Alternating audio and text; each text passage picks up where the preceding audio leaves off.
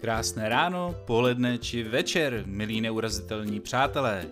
S velkou radostí vás vítám u 21. stolu pro tři, u kterého si k nám přisedl psycholog, coach a spisovatel Radvan Bahbouch, kterého už možná budete od nás znát z přednášky Pozitivní emoce a jak je pěstovat. I na Radvana čekaly otázky, na které se ho ještě nikdo neptal, a díky tomu jsme se dozvěděli například, jak spolehlivě přijít o schopnost se v životě radovat, eh, což mám bohužel ověřené sám na sobě, proč je zcela zásadní se vždycky na něco těšit, i když je téměř jisté, že to nevíde, nebo kde najít svůj vnitřní kompas k hledání činností, které nás budou bavit a naplňovat. Milí přátelé, čekají nás téměř dvě hodiny rozhovoru, který podle diváků na YouTube působí jako pohlazení po srdci i po duši, takže si udělejte pohodlí, neboť náš host právě přichází. Radvane, vítám tě u stolu pro tři. Tak dobrý den, dobrý den, ahoj. Ahoj. Pojďme se vydat na cestu. Radvane, navážu rovnou na tu přednášku Pozitivní emoce a jak je pěstovat, kterou si u nás měl a kterou najdete když tak na našem YouTube.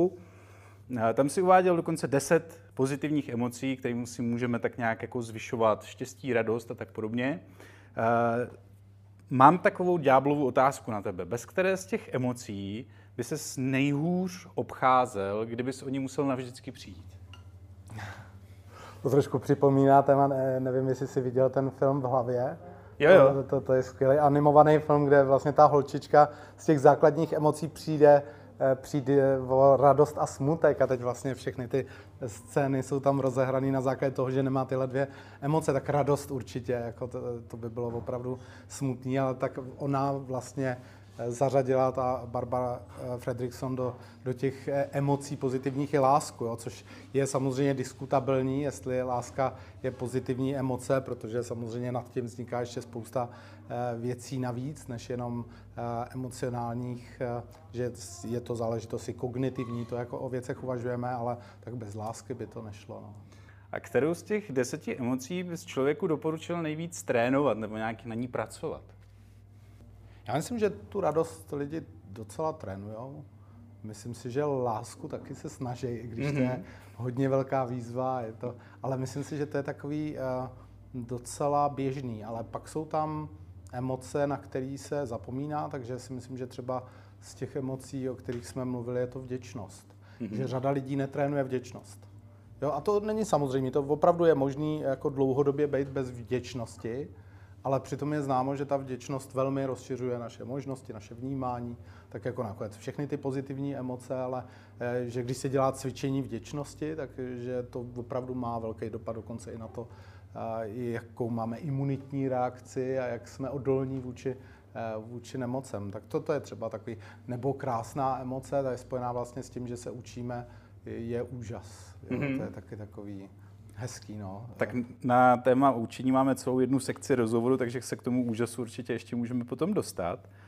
Um, ty hodně mluvíš o takovém konceptu, který se mi hrozně líbí, a to je nějaké vnitřní konto, vnitřní účet.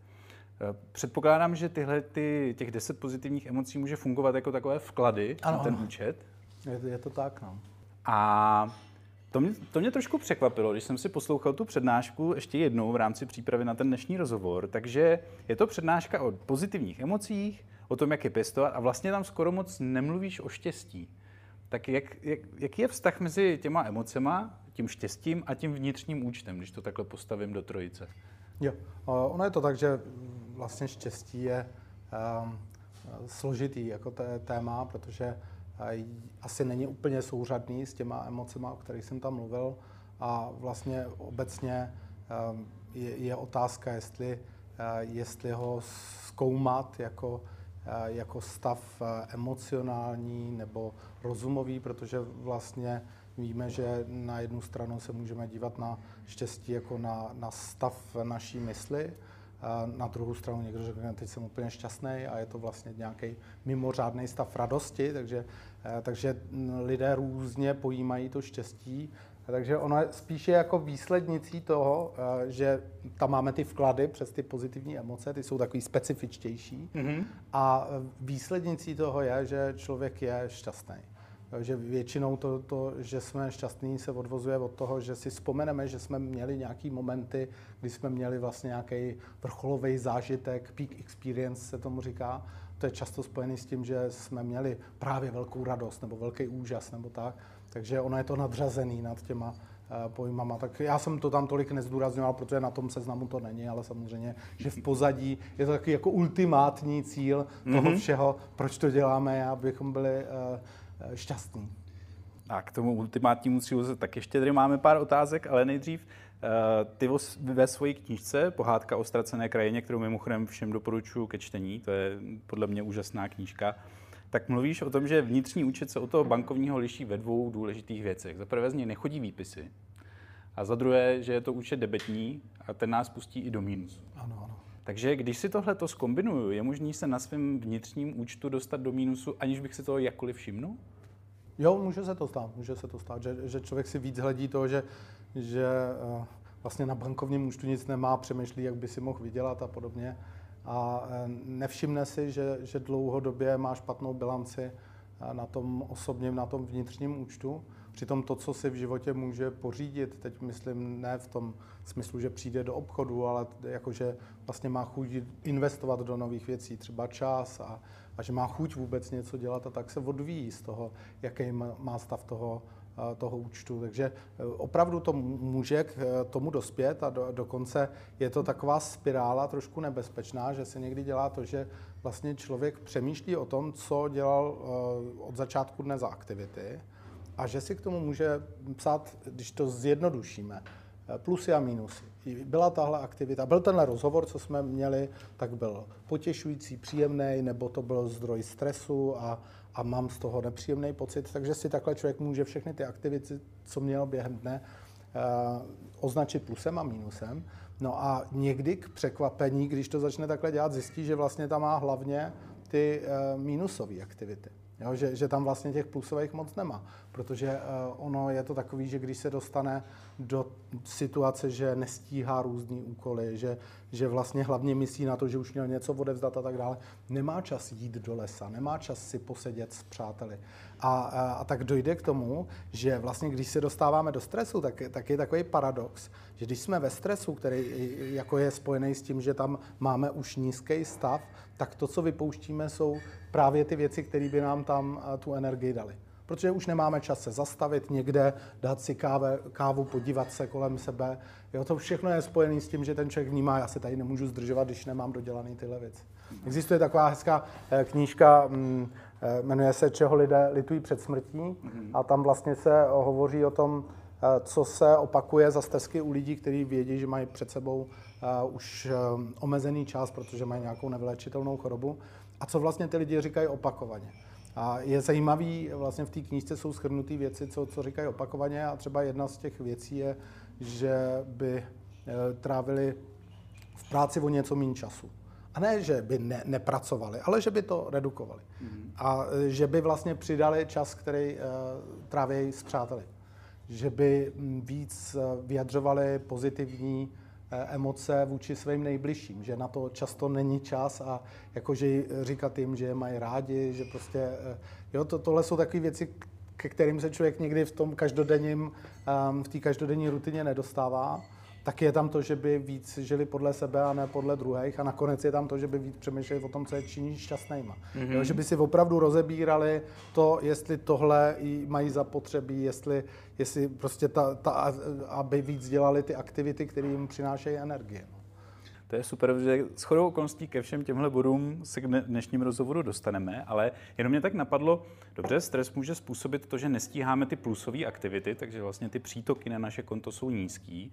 Může taky ten stres přebarvit věci, které by normálně byly plusové na mínusové? Přesně, přesně. To, to je právě to zajímavé. Jednoduchý příklad je cesta do práce. Jo. Tak eh, cesta do práce může být plusová i mínusová. Eh, plusová, když eh, člověk má dostatečnou rezervu, když prostě ví, že ho tam čeká i třeba nějaký příjemný posezení, teď o tom začne už třeba dopředu přemýšlet. Ale ve chvíli, kdy člověk zjistí, že už tam měl být, nebo že tam má být za 15 minut, a začne přemýšlet vlastně, jak, jak to udělat, jestli teď zvolí nějaký, nějakou jinou dopravu a tak dále, tak najednou eh, je z té cesty něco nepříjemného, protože on nemá čas se kolem sebe rozlížet. Mm-hmm. On nemá čas se, se podívat vlastně a, a tím pádem tam vlastně není žádná inspirace. Jo? Je to jenom co nejrychleji se dostat z jednoho bodu do druhého, takže je ten člověk spocený, uštvaný, ale není to takový, že by to byl čas vlastně na to být sám, uh, sám se sebou. Takže ve chvíli, kdy ten člověk začne být v časovém tlaku, tak opravdu řada aktivit, které by mohly být příjemné, jídlo by mohlo být příjemný, ranní, snídaně třeba by mohla být příjemná, cesta do práce by mohla být příjemná, tak vlastně uh, se dostávají do mínusu protože to do sebe naházím. No, no, no, no, no. Takže, takže opravdu potom je vidět, a pro ty lidi, když to takhle s nima uděláš, když opravdu jako s nima rozebereš ten týden a řekne, buď to můžeš opravdu aktivitu po aktivitě, ale to je hodně podrobný, jo, ale můžeš taky přemýšlet o tom, co byly největší transakce, které si za ten týden měl, protože ty nakonec rozhodnou většinově o tom účtu. No a, a řada lidí si uvědomuje nepoměr mezi tím, kolik tam měl třeba momentů frustrujících nebo vyčerpávajících a jak málo tam bylo těch momentů, který mu něco, něco dali. Ty jsi hezky říkal, že my si můžeme napsat ty plusy a mínusy k těm událostem, které nás potkali. Eh, chápu to správně, takže to je čistě naše subjektivní záležitost, to, jestli nám nějaká událost přijde jako kladná nebo záporná? Ano, přesně, přesně. Jako tady neexistuje nějaký způsob, jak to objektivizovat. Jo, protože to, to je, jednoduchý příklad je prostě, hm, existuje taková teorie, která se říká kognitivní teorie eh, stresu nebo transakční teorie stresu. A ta, ta teorie říká, že vlastně eh, nezáleží na tom podnětu samém, ale na způsobu jeho zpracování. To znamená, že i hluk který my taky slyšíme zvenku hluk teďka, že vlastně tam připravují nějaký jídlo, nebo můžeš slyšet třeba zbíječku, tak, eh, tak vlastně, zatím ne, ale mo- mohla by, eh, tak vlastně to, jestli to způsobí stres, není daný hladinou decibelů, ale je to daný tím, jak rozumím tomu zvuku. Mm-hmm. Pokud třeba e, ta zbíječka najednou zbí bez toho, že by nám někdo sem přišel říct, my tady chvíli budeme něco opravovat nebo, nebo stavíme tady něco, tak i uh, několik minut může být uh, velmi náročných, náročnějších, než třeba, když nám to řeknou, že budou tady třeba od pěti do šesti něco vedle dělat a my jsme na to upozorněni. A když je to třeba um, nějaká stavba, kdy dlouho jsme tady se handrkovali s magistrátem, ať konečně dojdou opravit tu stavbu a ty uslyšíš tu zběčku, tak je to jako balzám konečně. Jo, takže, takže ono vlastně jde v, o to, jak my to zpracováváme. Mm-hmm. Um pochopil jsem to správně, že tím pádem jako i vnímání toho, nejenom toho, že se nějaká událost děje, ale i vědomí toho, proč se děje, a třeba kdy třeba skončí, no, jasně. je výrazně ovlivňující na to plus minus. Jasně, t- hezkým příkladem je bolest. Mm-hmm. Jestli rozumím tomu, proč mě něco bolí, Jo, tak dokonce jsem rychleji schopen se z ní zotavit, zapomenout na ní, protože existuje i benigní, jako zdravá bolest, jo, třeba porodní bolesti, jo, že to, to je jasný, čím to je a bo, bolí to. Jo. Jako, já, já nemám osobní zkušenost, ale, ale, ale jako ta, ta bolest je určitě velká, nicméně ve chvíli, kdy je to v tom kontextu, co, co to dá, že to dá nový život, tak je to Eh, takový, že se eh, lidi z toho dostávají rychleji. To jsou takový ty výzkumy toho typu, jako že v prohrávající armádě se hojí mm-hmm. stejný rány eh, pomaleji než ve vítězný, že prostě jde o to, jestli to dává tomu člověku nějaký smysl. A tom se bavíme o, o nemoci, můžeme se bavit o bolesti, můžeme se o čemkoliv. Jo? Mm. Prostě, jestli, jestli si dokážu tu, tu věc vysvětlit a jestli mi do něčeho zapadá a vím, že teďka je to třeba nepříjemný, ale že to přinese něco později. To znamená, že člověk je schopen i jít do nějaké nepohody, když ví, že to k něčemu bude dobrý, že jemu to v něčem pomůže. Takže je schopen jít do nějakého diskomfortu, ale když si ho nezvolil, tak eh, vlastně je to pro něj nepříjemný. Tak je zajímavý, že třeba někdo uvažuje o tom, že by eh, změnil práci a že možná dá výpověď a teď si s ním povídáš tady o tom a pak za 14 dnů přijde a řekne, já jsem dostal výpověď mm-hmm. ale má vytřeštěný oči a, a je to pro něj hrozný stres. A ty si říkáš, ale teď to chtěl. ano, on to chtěl, ale on si chtěl zvolit ten okamžik. Mm-hmm. A když ho někdo předběhne a udělá to o něco dřív, tak prostě to vnímá jinak, než když je to jeho rozhodnutí. Jo, takže, takže opravdu je podstatný na, to, na tom, jak, jaká transakce to je, jak vlastně to zpracujeme a jak tomu rozumíme. To je vlastně možná takový, aspoň co, co já vím, důležitý další prvek pocitu štěstí nebo vnitřní radosti, ta míra autonomity, to jako máme vládu nad svým životem a okolnostma. Ano, ale jako to můžeme vystupovat už kantickým filozofům a můžu zmínit tady Frankla a další, eh, že, že vlastně eh, se říká, že vždycky máme tu svobodu toho postoje. Mm-hmm. Že něco neovlivňujeme, ten Frankl, což je vlastně mm, to pokračování téhle tradice v tom 20. století říkal, jako některé věci jsou dané osudem, že opravdu jako to, to že, že teďka je tady covid nebo že někdo se, se dostane do váleční situace, to není něco, jako co on by mohl eh, tak snadno ovlivnit ze své eh, ze svý pozice, ale vždycky může ovlivnit to, jak to zpracovává on individuálně, jaký tomu dá smysl. Ty jsi v jednom rozhovoru, myslím, že to bylo pro DVTV, mluvil o takovém tom té oblíbené větě, že všechno je v hlavě. Ty jsi tam trošičku jako upravoval, že asi 15% je daný tím, co se skutečně reál, jako děje kolem nás reálně, a 85% že je skutečně to, jak to vnímáme v hlavě. Já jsem v tomhle směru se jenom ptal na ty plusy a mínusy, protože mi přijde, nevím, jestli máš jako terapeut, jako coach stejnou zkušenost, ale že spousta lidí má v hlavě nakreslenou takovou pomyslnou čáru toho, co už můžou uznat, jako že to je ten plus, jako že to je nějaká radost nebo něco potěšující. A pak je spousta takových těch, řekli bychom, drobných radostí, které jako, jako kdyby si nemohli dovolit se z toho radovat, že to je pod jejich rozlišovací schopnost. Setkáváš se s tímhletím? Jo, setkávám, že někdo, někdo to je přesně takový, jaký je to tvoje očekávání třeba, jo? Představ si, teď, teď jsem si čet eh, znova mm, po delší době dopisy eh, z Kota, když eh, se snažili dobít ten jižní pol. Ta hořkost z toho, že tam byli později než Amundsen, asi o měsíc, když oni všechno vsadili na tu kartu, že budou první, kdo to dobydou, se dneska považuje za jeden z eh, důležitých prvků toho, proč tam všichni potom na té zpáteční cestě zemřeli, protože vlastně ta, ta, ono jim to pravděpodobně i velmi snížilo odolnost, měli samozřejmě smůlu i s počasím, ale eh, je taková slavná fotografie okamžiku, kdy tahle jeho výprava uh, dobila, já jsem říkal jižní pol, doufám, jo, jako mluvil se, teď nevím, jestli jsem se nepřeřekl, mluvím no, o jižním polu, samozřejmě, že dobila jižní pol, a, eh, a vlastně na té fotce jsou všichni smutní, mm-hmm. jsou zoufalí. Jo, jo, to není radost, oni tam mají tu vlajku, tam vzadu je někde ta norská vlajka a vlastně je vidět, že to vnímali jako prohru, ale teď to nebyla prohra, teď oni tam byli druhý, teď to byl skvělý výkon, ale záleží, s čím to porovnávám. Je, tohle je docela zajímavý, protože třeba existuje takový téma v psychologii, který se říká kontrafaktuální myšlení. A to je to, že vlastně vždycky záleží, s čím to, čeho si dosáh, porovnáváš. Mm-hmm. Takže pokud já třeba... Mm, hezká ilustrace je, že vlastně lidi, kteří mají druhý místo v nějakém sportu, tak jsou obecně považovaní za méně spokojený, když to hodnotí hodnotitele a dívají se jim do tváře a nevědí, kdo byl první, druhý, třetí. Mm-hmm. Méně spokojený než ty na třetím místě. Protože ty na druhém místě si říkají, že jim v kousek Těsně. ušla ta eh, zlatá medaile, takže porovnávají, že mohli mít zlatou medaili. Mm-hmm. Ty na tom třetím vědí, že i kdyby, tak jsou druhý, ale to není takový to jako, ale oni nemuseli stát jako na té bedně. takže vlastně eh, pro ně je to eh, spojené s tím, že to porovnávají s možností, eh, která by byla horší a tak jsou spokojenější. Takže když si někdo ustaví jako to, že musí být první, tak je trvale nespokojený s tím, čeho, čeho dosahuje. Třeba pokud jde o nějaký eh, výkon. Takže je to třeba i o tom, jaký je management těch očekávání, který člověk dělá a o spoustě dalších věcí. Někdy člověk jako se pořád dívá na takové ty velké věci a eh, nevšímá si takových těch malých, o který, eh, o který šlo především, jo? jako kdyby pořád jako už musíme být u cíle a ne, neužívá si vlastně ten průběh tohoto. Eh, že, že je tam k tomu nějaká cesta. Jo. Takže...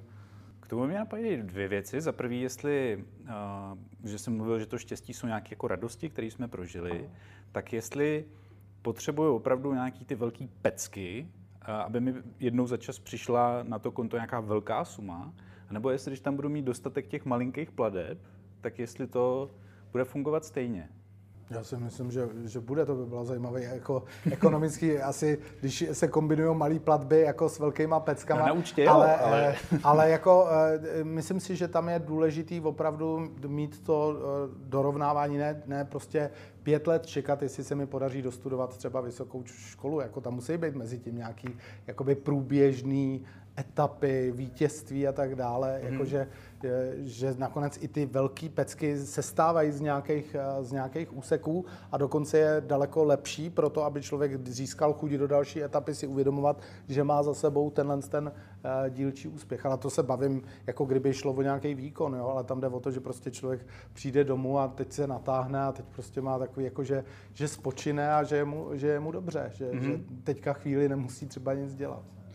No a druhá věc, která mě k tomu napadá, jestli když 15% je skutečně daný tou realitou a 85% je naše zpracování té reality, takže docela dobře hrozí, že budu pět let čekat na nějakou tu pecku, ale když mezi tím si nevyřeším to zpracovávání, tak, tak mi to může být vlastně ve výsledku úplně platný. Jo, jo, jo, je, je to tak, že, že prostě a dokonce se může stát, že, že přijde, že člověk očekává, jako to, to není neobvyklý, že ty lidi všechno investují na, na to, že musí něco udělat. Třeba, že dostavějí ten barák, jako jo, a všechno, mm-hmm. celá rodina, každý víkend jako jde stavět barák a tak. A najednou vlastně, a průběžně se nic nedoplňuje, jo. Mm-hmm. A teďka konečně je to tady a ono to není zase tak velkolepý. Jo, jo, že vlastně, eh, protože oni netrénovali průběžně tu schopnost být spokojený už tady a teď. Jako oni pořád to viděli někde v dálavách, no tak vlastně jako najednou, když to přijde, tak je to jako když někdo po dlouhodobém půstu prostě eh, sní, sní hodně, eh, hodně náročný, kaloricky náročný jídlo, když to tělo není ani na to nastavený. Jo. Takže je i další důvod pro to, jakoby proč jde o to, aby tam byly postupný takový ty dílčí platby, je, že vlastně člověk trénuje tu schopnost být spokojený už mm-hmm. teďka a nevidět to někde, eh, někde za horizontem. Ona to může být taky fata morgana. Že? To je pravda. A potom není tam pět let prázdno a pak to, to jedno velký tuč, tučný jídlo, ale můžu se radovat i z toho, že už mi konečně splachuje záchod. Třeba, třeba, třeba.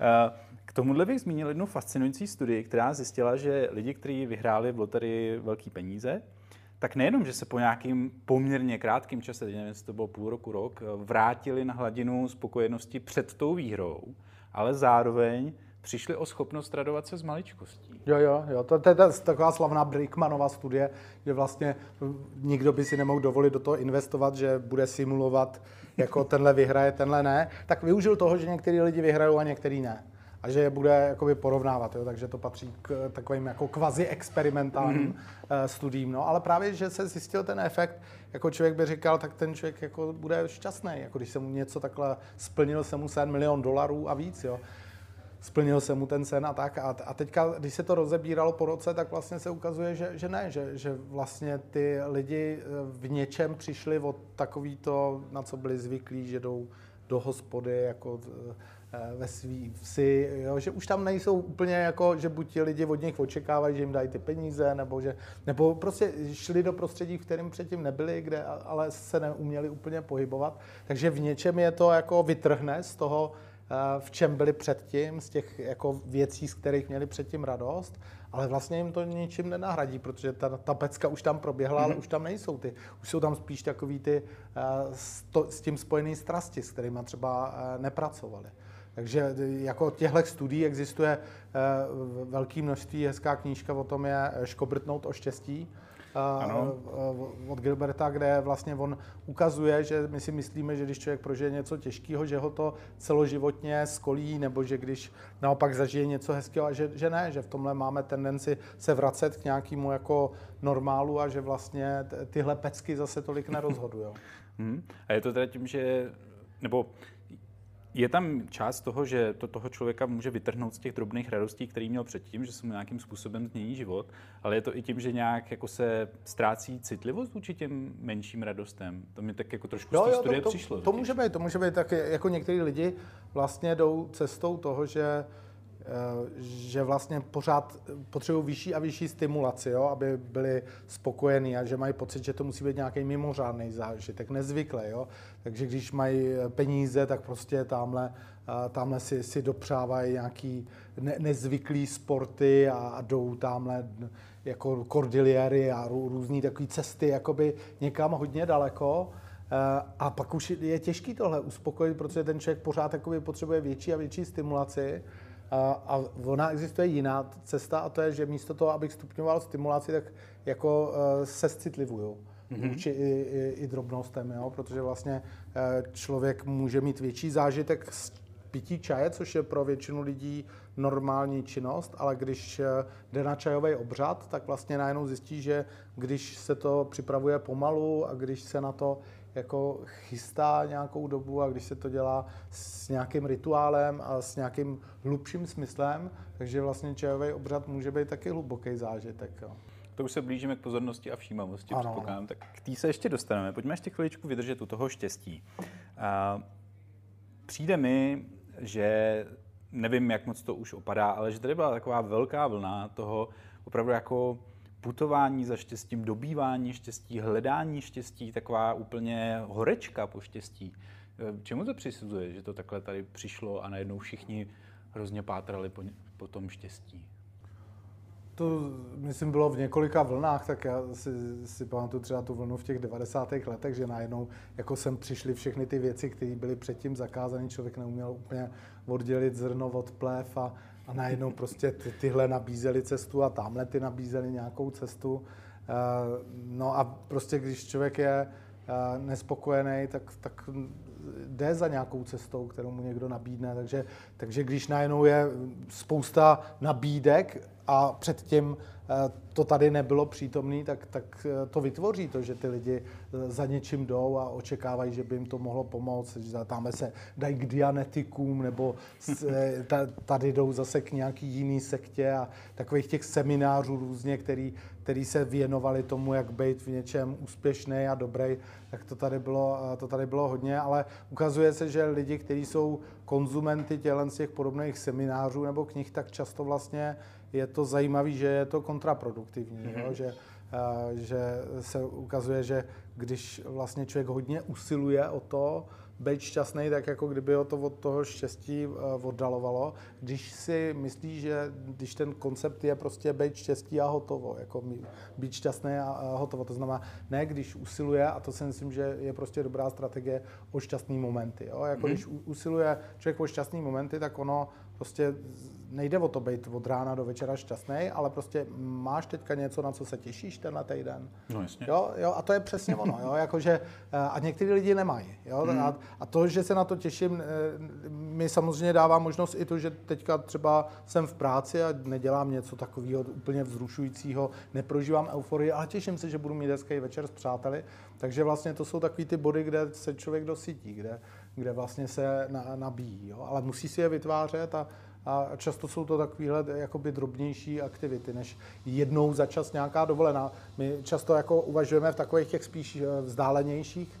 cyklech, jakože když se eh, baví s lidma, mm, vidím, že jste unavený, jako eh, máte nějakou možnost se třeba dobít, nebo tak, tak většina lidí řekne, no hele, teď, teď jsem byl na dovolený před dvěma měsíci, teď delší dobu ne, nepojedu a, a ty řekneš, ale, ale jako třeba dřív, jako, a on řekne, no o víkendu, ne, třeba ještě dřív, jako děti dneska, jako, eh, jo, že vlastně člověk jako kdyby si to dobíjení spojoval s dovolenou mm-hmm. a, a dejme tomu s nějakýma víkendovými dnama, ale, ale ono je dobrý mít i během dne takový nějaký rituály, který to tomu člověku dávají eh, dávaj tu energii zpátky. Jo, to je dobrá rada i pro mě, musím říct. Eh, párový terapeut Honza Vojtko říká, že snaha být neustále šťastný je nejlepší cesta na terapeutické křeslo. Souhlasil by si s ním? Jo, jo, to, to je tohle, o čem mluvím. Jo? Jakoby právě když to chce člověk mít pořád, mm-hmm. tak eh, je potrestaný tím, že to téměř nemá. Jo? Ale když to chce mít občas, uh, tak, tak vlastně si um, k tomu může najít cestu spíš. Jo? Že, že je to vlastně takový jako... Že jsme vlastně byli vyhnáni z ráje právě protože jsme v něm chtěli pořád být, jo? Jako, že, eh, ale, ale prostě ty, ty zadní vrátka do ráje jsou vlastně to, že se tam člověk občas může kouknout a zase, eh, jo, jako, že tam nemusí pořád žít. Mm-hmm. No.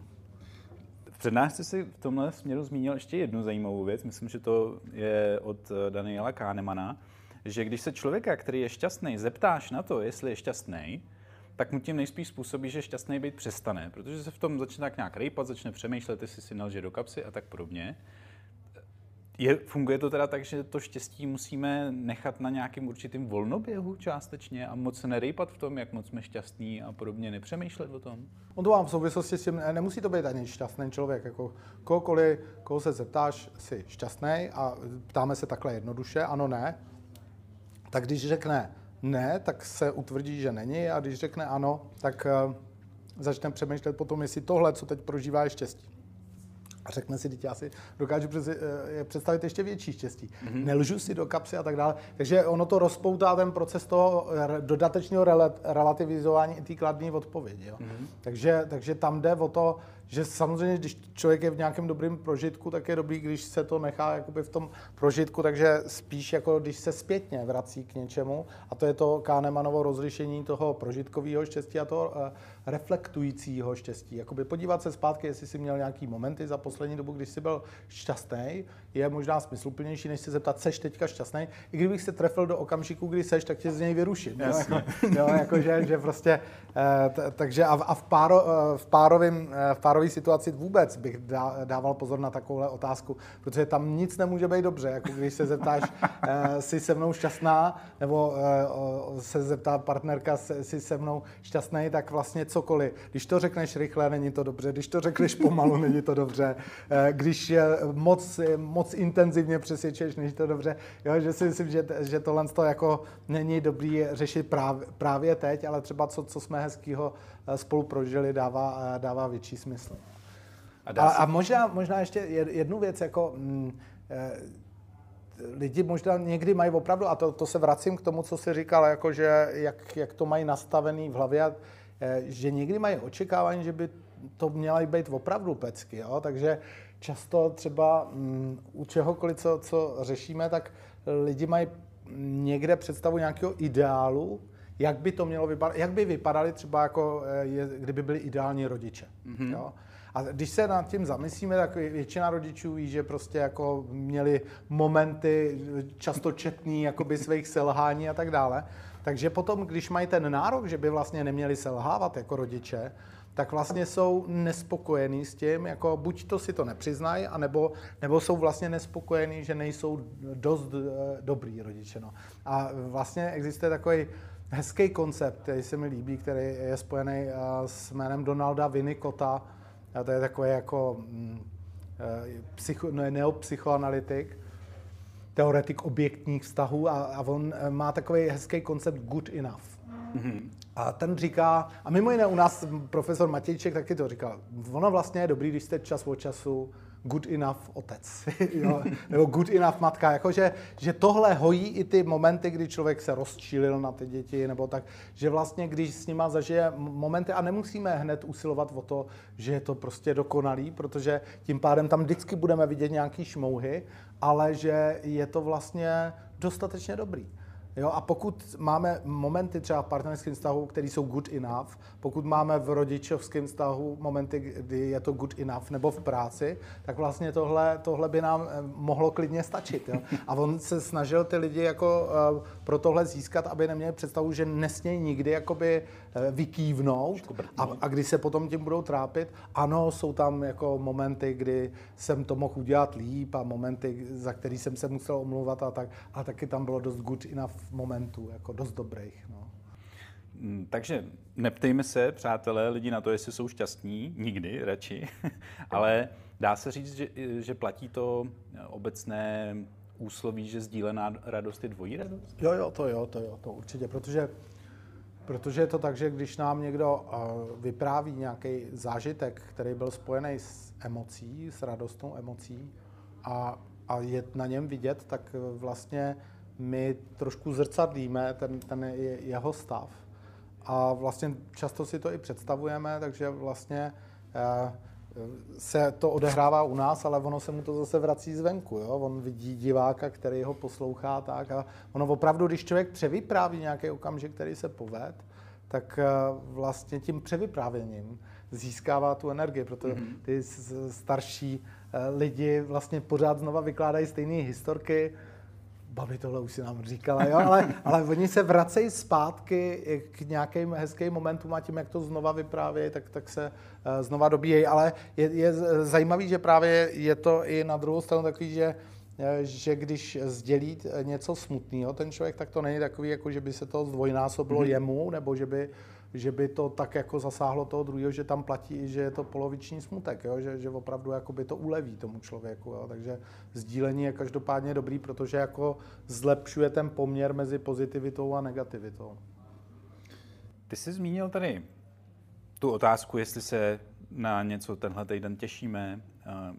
Jestli to říkám správně, tak těšení a očekávání je jeden ze tří zdrojů štěstí, o kterých ty často mluvíš. Můžeš uvést ještě ty zbylý dva?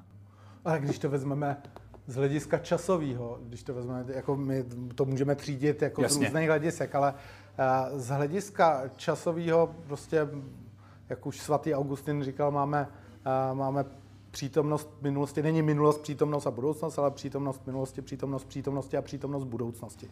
Takže to jsou ty zdroje. Přítomnost minulosti znamená, že já si můžu zpřítomnit nějaký minulej hezký, šťastný zážitek a tím ho znovu prožít. Jo, jako můžu se vrátit k nějakému hezkému momentu, zavzpomínat si na to a, a skutečně se, pokud se znova vrátíme na nějaké místo, kde jsme byli rádi, kde nám bylo dobře, tak je to takový, jako když člověk mentálně cestuje a mnoho lidí, když nemohli teďka eh, cestovat za ten poslední rok, tak si tohle to jako dopřávali, že si vybavovali nějaký hezký zážitky a ono, když si o tom povídají, tak jim to znova přináší eh, eh, tu, tu radost, kterou tam tenkrát uložili do toho. Mm-hmm. A druhá věc je, že prostě se můžu dívat na to, co mě čeká, tak, tak vlastně zlepším svou náladu tím, že řeknu, ty tak 1. července, to je pravda, teďka 1. července letíme s rodinou eh, na Krétu. Kolikrát já už si to za poslední dobu říkal, jak se na to těším, protože jsem vlastně teďka dva roky nikde nebyl. Jo. Před rokem a půl jsem byl kolinku v Edinburgu, ale, ale vlastně nikde jsem nebyl, u moře jsem nebyl dva roky. Hmm. Jak já se těším, jako malý dítě se těším prostě. Takže když teď jsem měl různý takový momenty, kdy toho bylo hodně, tak jsem si říkal, ale 1. července letíme, letíme na dovolenou. Tak to je jiný zdroj štěstí, že vlastně teďka, když si chci dodat jako nějakou radost, tak zlížím k něčemu a vytvářím si vizi něčeho, co mě čeká. No a mně se líbí i ta přítomnost, jako přítomnost přítomnosti, e, totiž hezky vyjadřuje to, že si musím uvědomovat tu přítomnost. Jo? Všichni jsme v přítomnosti, můžu říct, jako, jako, ale to bych mohl říct i tady o tom stolu, jako, jo? Ale, ale prostě to ta přítomnost přítomnosti, jak uvědomit si to tady a teď. Jo? A, a spojit si to vlastně s nějakým hezkým okamžikem, který uh, právě teďka prožívám. Ne, ne jako uh, přemýšlet o tom, jestli jsem šťastný nebo tak, ale uvědomit si, jaký je to krásný pohled, jak voní ty květy, nebo jak, jo, prostě takový to, že je člověk napojený uh, na to, co ho obklopuje. Protože teprve v tu chvíli získává tu energii z toho. Jo? To, my můžeme být na hezkém místě, a, a stejně vlastně to nic nemusí znamenat, pokud si to neuvědomujeme a, a, a místo toho třeba šrotuje naše hlava, co jsme měli udělat. Nebo... A co ještě musíme udělat? Tak, ano. Um, já vždycky, když si tady povídám s psychologem, tak, tak musím strašně udolávat nutkání dělat si z toho párovou terapii. Jo? Ale jsou věci, které slýchám velmi často i od dalších lidí, takže se na ně můžu s klidem trošku sobeckým ptát. A jedna taková věc, kterou slýchám opravdu často, právě z hlediska té energie, stěšení se, je to, že lidi mají takový ten přístup, no radši se na to nebudu těšit, protože kdyby to náhodou bouchlo, tak potom nebudu zklamaný. Co říkáš na tenhle ten přístup? No, nemyslím si, že je dobrý. a, a vím, že to jako některý lidi mají. A myslím si, že, eh, že to je tak, jako že, že na tom jde uh, vysvětlit jedna věc. Jako když, když se na něco těším, představ si, že, uh, že si třeba řekneš, jako že uspořádáte o víkendu nějaký, nějakou zahradní slavnost pro přátele. Tak vlastně to, že eh, si vytvoříš takovouhle vizi a těší se na ní, vede k tomu, že děláš nějaký kroky k tomu, aby eh, se tam eh, objevili přátelé na vaší zahradě tenhle víkend. Jo, pošleš pozvánky, zeptáš se jich něco. Takže vlastně to, že člověk se na něco těší, je jedna z nejlepších motivací toho, že dělá kroky k tomu, aby se na to místo dostal jako, eh, jako to, abych se dostal na nějaký hezký místo, třeba k moři nebo tak, je spojený s tím, že jsem měl vizi, že bych se mohl dostat, eh, k mo- kdybych řekl, já radši vůbec si nevytvářím, kdo ví, jestli pět let nebudeme cestovat, Jako jo, možná, že jo, ale vlastně tím pádem ten člověk, i kdyby se mohlo cestovat, zůstal doma, protože si nepořídil letenku. Jo, takže, takže vlastně jedna věc je, že tě ta vize toho, na co se těšíš, vyvádí z té situace uh, do něčeho vlastně novýho a tudíž to budeš jako vnímat intenzivněji, než kdybys byl zase jako vždycky na stejném místě eh, jako každou sobotu, neděli, kdy tam... Eh, takže to je jeden z důvodů, jo, že to těšení nás vytáhne na cestu. Ale eh, teďka ty lidi třeba říkají, no dobře, ale, ale teď je to tak, že opravdu můžou zrušit lety toho 1. července. Teď, teď tam ten hotel může být přeplněný a, ta, a tak dále. No, ono je to tak, že že vlastně, když si třeba řekneš, já chci jít na večeři s přáteli dneska večer a, a vytvoříš si tuhle tu vizi. A teďka uh, tam dojdeš a zjistíš, že ta restaurace je plná, tak to nebejvá tak, že ty lidi se otočej a vrátí se domů.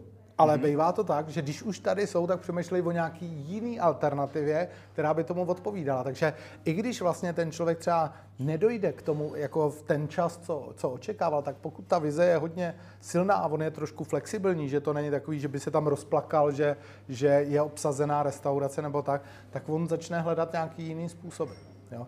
Nicméně ty lidi jsou aktivní v tom jít takhle dál, ale když nemáš žádnou takovouhle vizi, tak vlastně eh, akorát následuješ kroky jiných, ale nejseš vlastně na to připravený, takže tam je na tom smutný i to, že dokonce člověk, který se netěšil na to, že bude sedět s přáteli nebo že bude na zahradě, tak když potom všichni to za něj zase organizují a, a jsou tam s přáteli, tak protože se na to nepřipravil, tak vlastně on neprožívá takový, a ah, konečně na tenhle bod jsem se těšil. Aha. Že tam není taková ta radost toho, teď jsem přesně jako, jo, když si říkáš třeba, já se tak těším, až budu sedět v letadle, tak ve chvíli, kdy sedíš v letadle, si říkáš, ah, Jo, jakože prostě je to, to je takový, jako když tě někdo podrbe a přesně se trefí do toho místa, jako, že řekneš, ah, to je, jo, tak, ale to je spojené s tím, že, že ten můj cíl je prostě představa nějakého budoucího okamžiku, že to do sebe takhle zapadne. Mm-hmm. Ale, ale pokud vlastně já si radši nic nepředstavuju, tak já ani nemůžu e, zažívat takový to, a teď jsem konečně tady. Takže přemýšlím, jak to, že ostatní se radují a já ne. A to je, to, co je to záhluk tady a tady táhne. Takže vlastně ty lidi potom si potřebují nějak vysvětlit, jak to, že oni nejsou tak spokojení jako ostatní. Jo, ale oni nemají tu tělesnou reakci z toho setkání, té uh, představy s tím, že, a ono samozřejmě, že to je často trošku jinde, než jak to bylo, ale oni jako, jako tak, eh, pokud jsou na to připravení, tak to přijmou a někdy je to třeba ještě daleko lepší. No. Mm. Tak vidíte, přátelé, kdybyste si z dnešního rozhovoru neodnesli nic jiného, tak těšte se. A na, na konkrétní okamžik, jo? Na že, konkrétní okamžik. Jako, že je rozdíl těšit se třeba, jako, je fakt rozdíl říkat si, tyjo, já se těším na dovolenou. Hmm. A je lepší strategie říkat si, já se těším, až budu ležet na pláži. Nebo já se těším, až budu sedět v letadle. Jo? Že to je opravdu lepší, protože ten moment nastane. Jo. Kdežto, kdy, kdy je ta dovolená? Jako když přesunujete kufry na letiště, nebo když sedíte v letadle, nebo vlastně tam, tam není úplně jasný ten moment, kdy si řekneš, tak, jo, jo. Jako. když letadlo vzlítne. Jo, super. a, a když, když prostě třeba si řekneš, až budu sedět v letadle, tak v ten moment už jsi nastavený a teď nám začíná dovolená. Zatím se tady pořád bavíme o emocích pozitivních, co si budeme povídat, život přináší i ty negativní emoce. A ty si v přednášce zmiňoval, tam jsme se, tam byl jeden dotaz na takovou tu toxickou pozici, pozitivitu, že musí být šťastný za každou cenu a většině ten americký úsměv a podobně. Já si říkal, že to není úplně dobrý eh, ty negativní emoce takhle zametat pod koberec a neprožít si je. V čem je to riziko toho, že to takhle zametu a předstírám, jako by se mi to nestalo? Tam je hned několik rizik. Eh, jedno z těch rizik je, že mě to doběhne. Jo, že, že dokonce se třeba eh, Freud říkal, že, že deprese je daň za smutek, který člověk odmítnul uh, prožít mm-hmm. na, na nějakém místě. Jakože, uh, a to, to, to tak může být, že vlastně ten smutek byl na místě, byla to nějaká ztráta, jako ně, někoho blízkého jsem ztratil. A já místo toho, abych prožil ten smutek, který je jakoby přirozenou součástí toho, že se s tím člověk vyrovnává, tak, tak vlastně se vrhnu na práci, abych se trošku jako emočně otupil, nebo a vlastně si připouštím jenom část, jako a to, tohle, to, jenomže ono to někde v tom nevědomí pracuje.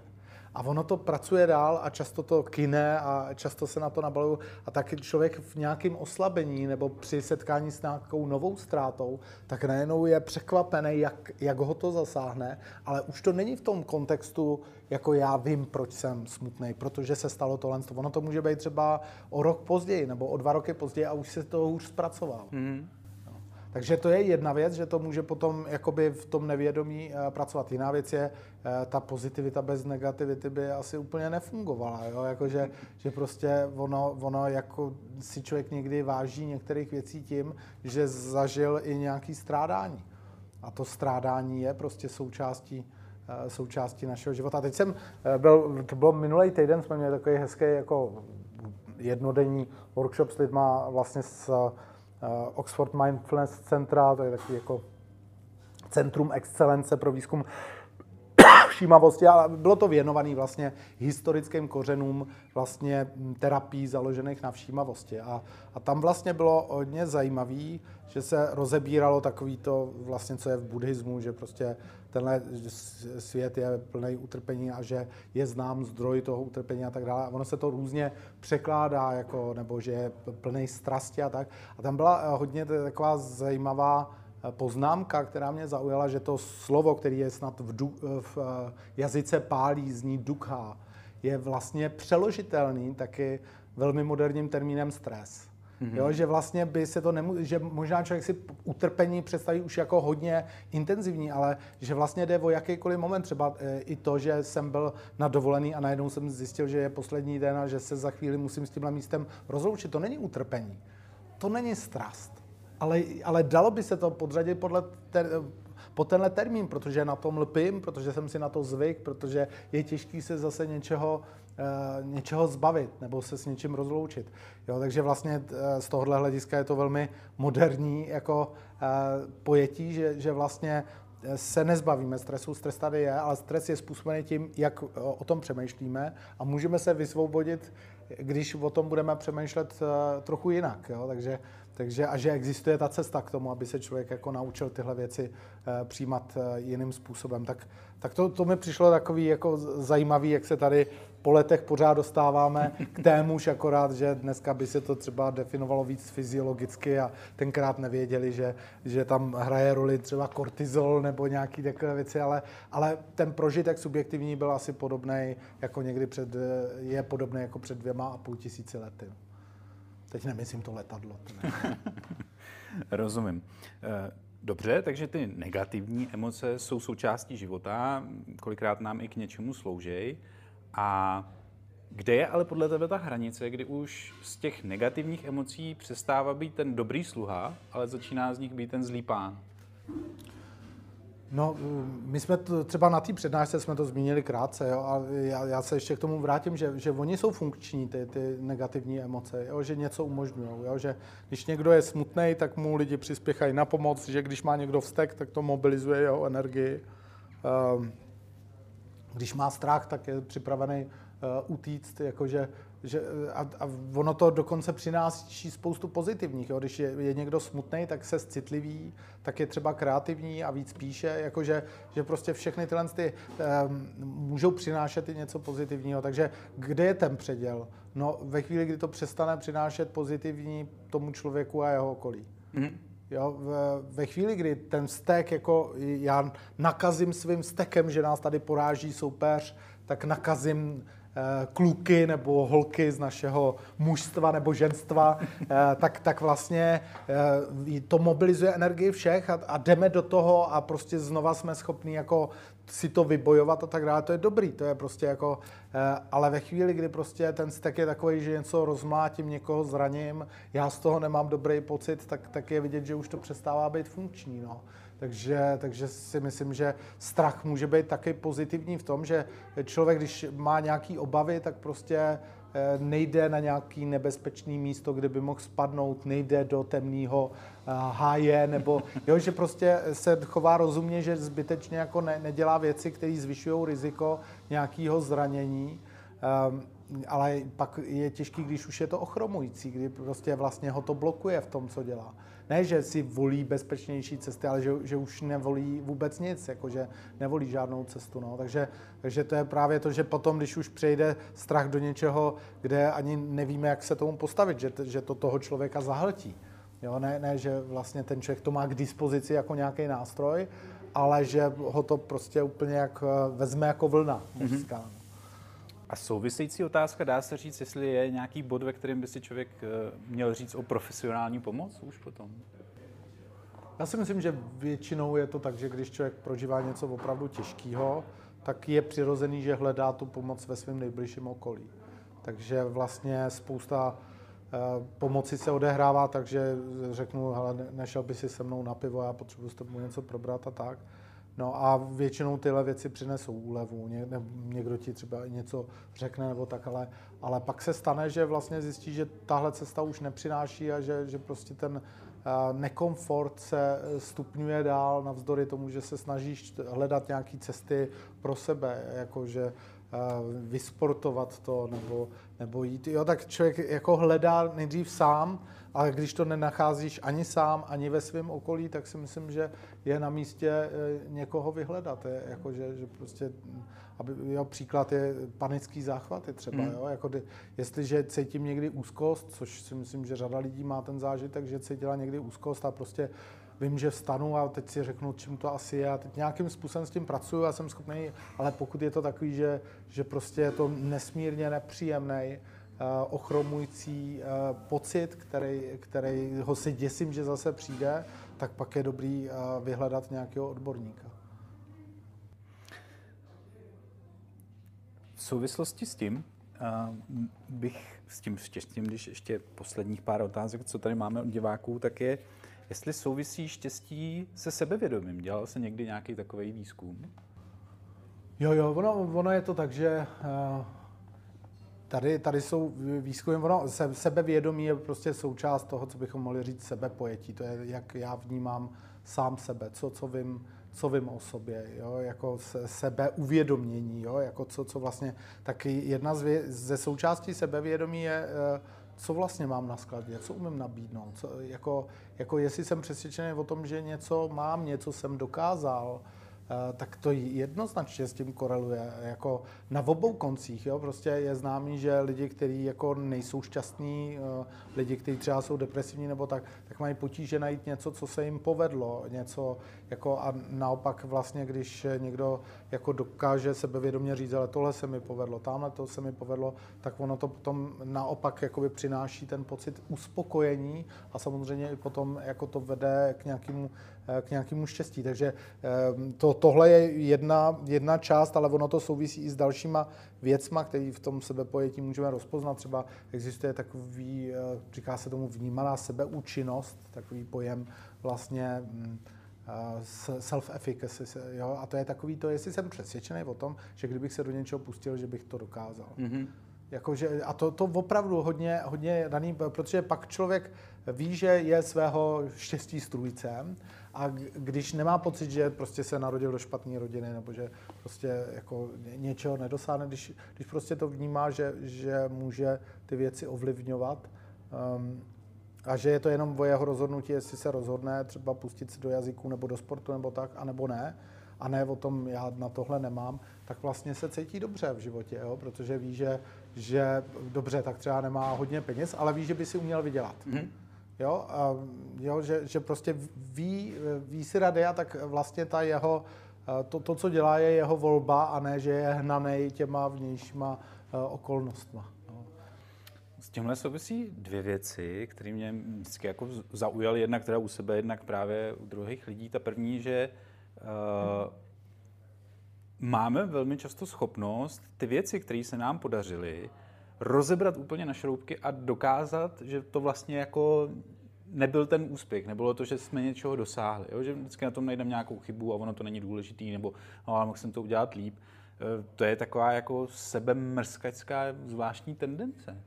Jo, jo, jo, tak ono to souvisí třeba i s perfekcionismem. A opět jsme u toho, co, co vlastně od sebe očekávám. Mm-hmm. Jo? Čím, čím je vzdálenější, a to, to, na to jsou hezký výzkumy, jo? že se prostě posuzuje, jaký je tvoje reálný já a jaký je tvoje ideální já. Jo? A je tam celá sestava výroků a teďka ty říkáš, do jaký míry tenhle výrok platí o tvým reálným já a do jaký míry platí o tvým ideálním já. Takže můžeš měřit vzdálenost mezi tvým ideálním já a, a reálným já.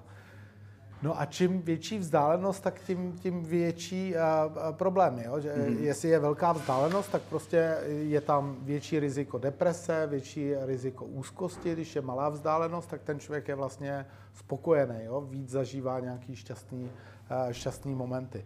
Takže vlastně jde o to, co, co je ta tvoje představa o tom, o tom ideálu. Jo? Je nějaká realistická nebo nerealistická, jak vznikla, tak se dá potom pracovat jakoby s tím, ale, ale je hezký, eh, když, když prostě člověk je takový, že dokáže přijmout, že že je dobrý být good enough, mm. jo? Jako, že, že to nemusí být něco úplně takového jako z jiného světa, ale že vlastně měl momenty, kdy byl blíž svýmu ideálu. Třeba tohle, tohle si uvědomovat, že prostě určitě tam bylo něco lepšího v tom, co se stalo a určitě něco, co příště jde udělat jinak. Jo.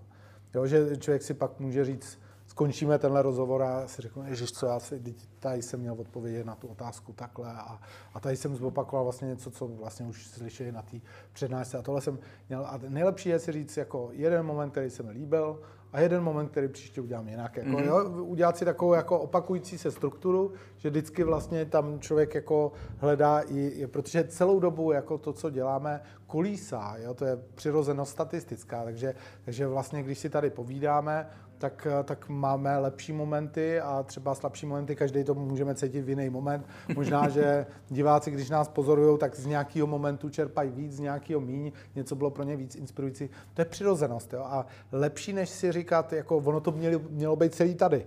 Jo? Takhle to kolísá, ono to celý mělo být tady.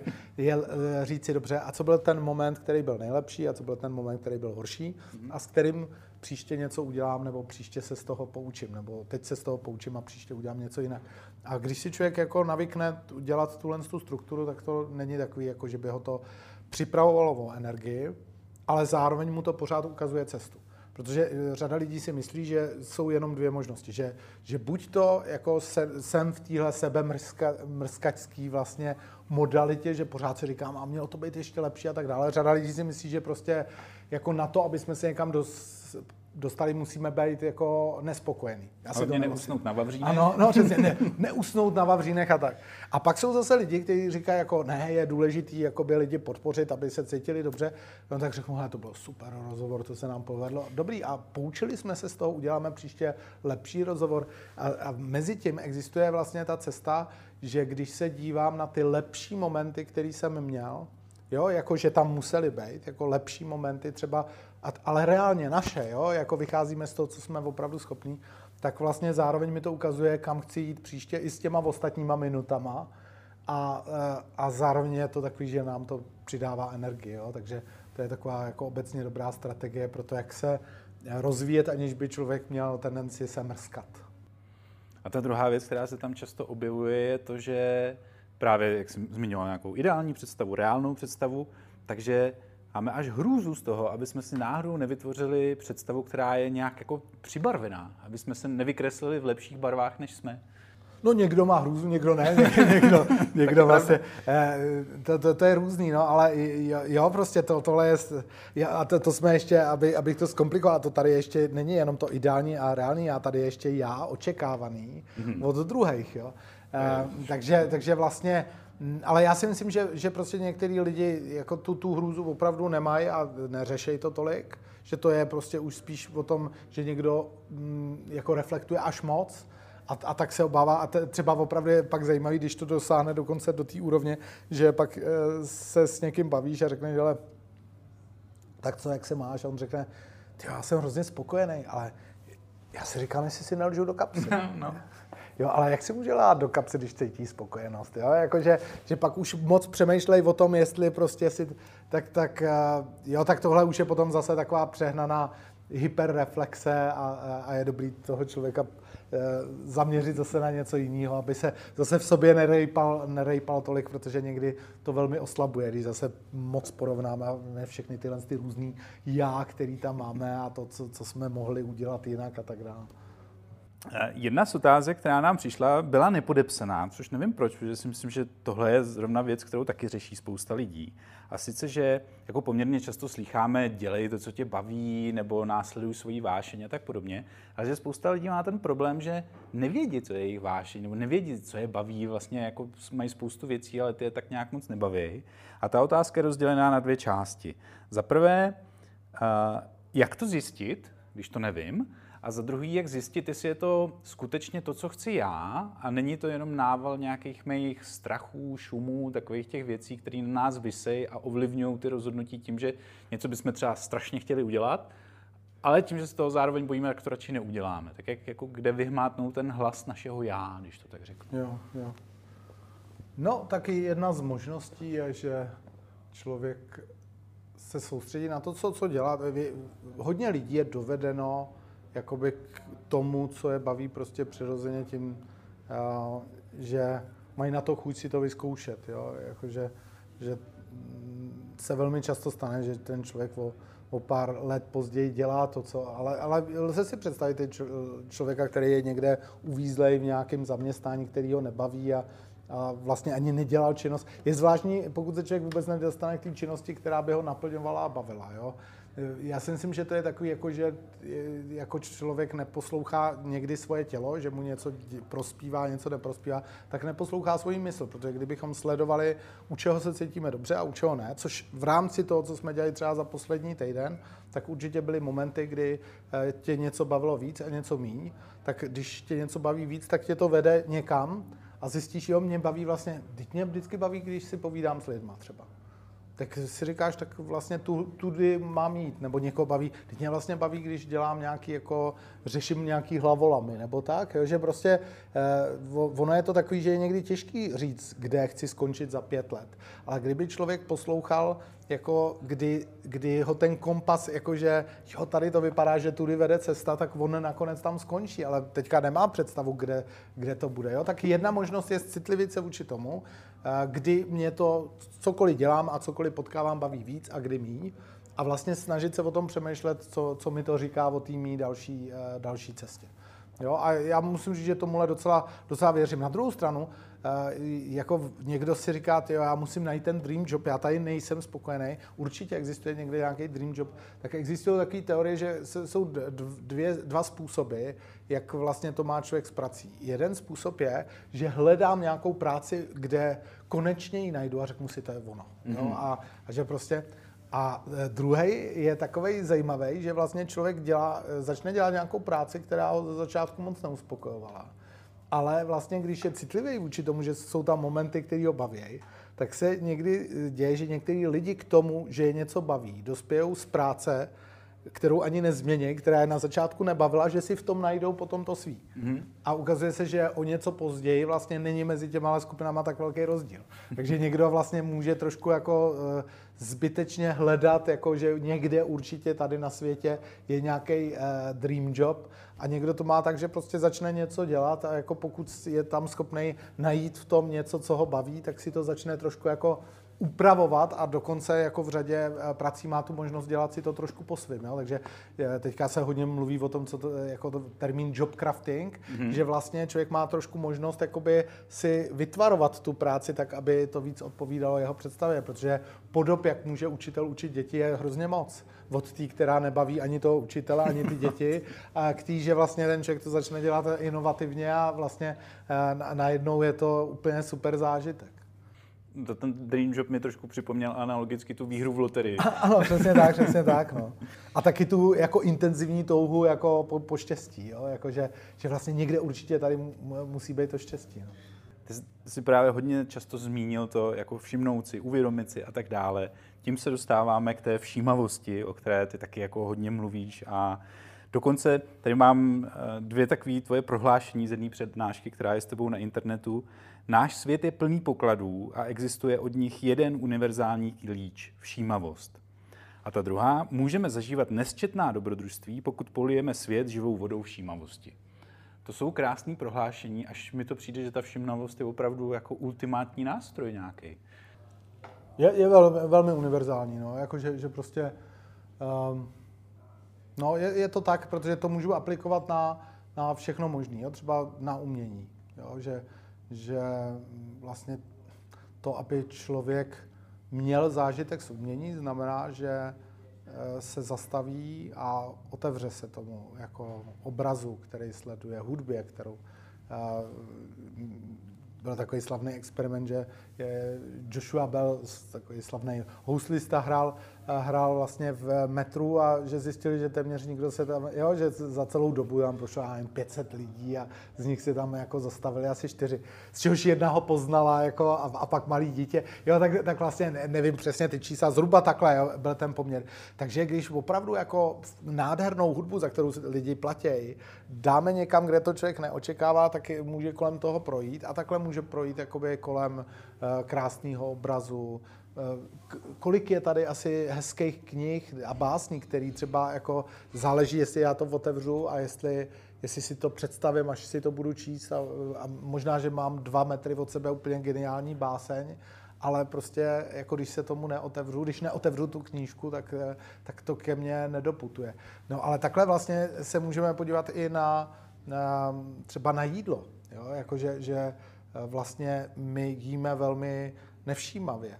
Jo, a že, že vlastně se ukazuje, že taky některé poruchy e, příjmu potravy jsou spojeny s tím, že vlastně ty lidi ne, nejedí, oni jedí kompulzivně, jako buď nejedí vůbec, nebo hodně, ale jako není to o té kvalitě a že, že vlastně člověk by ne, nejet tolik, kdyby víc uh, trénoval gurmánství.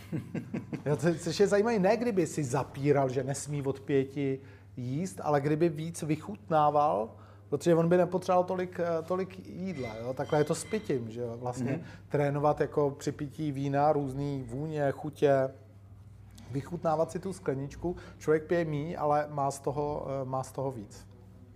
Takhle je to ve vztazích. Jo? Mm-hmm. Takže, takže opravdu jako, že vlastně eh, je úplně rozdílný, když, když si s někým povídáš a on si opravdu všímá, co říkáš, to prožívá úplně jinak, než když prostě posloucháš jenom na půl ucha.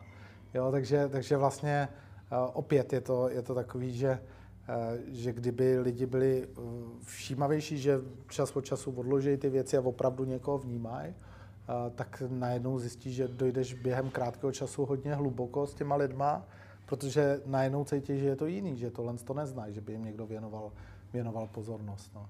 A, a vlastně třeba v koučování ty, ty seš jako modelem pro to, že si všímáš života toho člověka nebo toho, co se stalo od minule, víc než on sám. Jako, že mhm. prostě tam hledáš i v těch drobnostech, že tam určitě něco mělo být, že je tam určitě zakopaný poklad a on vidí někoho jiného, kdo se o to, co prožil, stará víc, jako, než on sám a začne to hledat s tebou. Jo? Tak to tam hledáte a najdete tam ty čtyřlístky nebo eh, něco takového, co, co vlastně ten člověk v tu chvíli ani nepostřeh.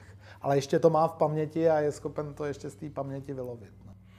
Mimochodem takový fun fact, myslím si, že Joshua Bell, světoznámý houslista, když hrál v metru, takže si za to celou svůj performance vydělal 8 dolarů od kolem jdoucích, jo, takže jo, jo. Eh, opravdu to má velký vliv na to. Dá se teda říct, že ta všímavost je, jak bych to řekl, takový namaxování našich smyslů, že si skutečně jako nejenom, že dáváme pozor, co k nám přichází z těch jednotlivých našich čidel, ale že to třeba i prožijeme těma víc jako nevím, plácu, než uvidím hezkou kitku, tak mě potěší jako obrázek té kitky, ale že si k ní budu čuchnout, že si to ještě ano, znásobím. Ano, ano, ano. Jako, že, že prostě je tam, když se trénuje všímavost, tak jedno z takových prvních cvičení, které se používá, je rozinkový cvičení. Jo? A to, to rozinkové cvičení spočívá v tom, že ti každý ten účastník toho kurzu dostane jednu rozinku na talířku, něco, co je prostě naprosto jako řekněme, taková drobnost, jako jo, víš, že si jet někde eh, nějakou vánočku s rozinkama, ale, tak, rozince většina lidí nevěnuje pozornost. Jo. Rozinka byla vždycky součástí něčeho. No, ale teď ti to dají prostě jako, jako téměř posvátně, že teďka, ale prosím tě, nesně to hned, jo. Teďka vlastně začne to cvičení, že ty lidi mají za úkol se na to dívat A nejdřív takhle jako a potom si to prohlížet, jo? Jako, jakou vlastně má ta, ona je taková zvláště nahnědlá, čer, červeno-hněda a teď si to jako můžou i tam, tam sdílet a tak. A potom eh, jako řekneš věc, která je trošku eh, pro ně překvapivá, jestli by si ji poslechli. Jo, jako jestli by mnuli těma prstama a jaký zvuk má rozínka, vlastně to málo kdo ví, jaký zvuk má rozínka, jo, aby tu se, a tím pádem ale cítíš i tu konzistenci, nejenom jakože, jakože jak, jaký hmatáš, jak vlastně je cítit, jako, ona je taková zvláštně měkká, trošku tě to jakoby, eh, jo, je, je, to jako guma trošku, jako, že tě to vrací a tak, no a pak si k ní čichneš a teďka vlastně ty lidi dělají takovouhle přípravu na to, eh, na ten okamžik a máš přemýšlet o tom, jak to bude chutnat. Oni už si to chtějí ochutnat, jo? Prostě ty, ty, ty, pořád se tady o tom mluví.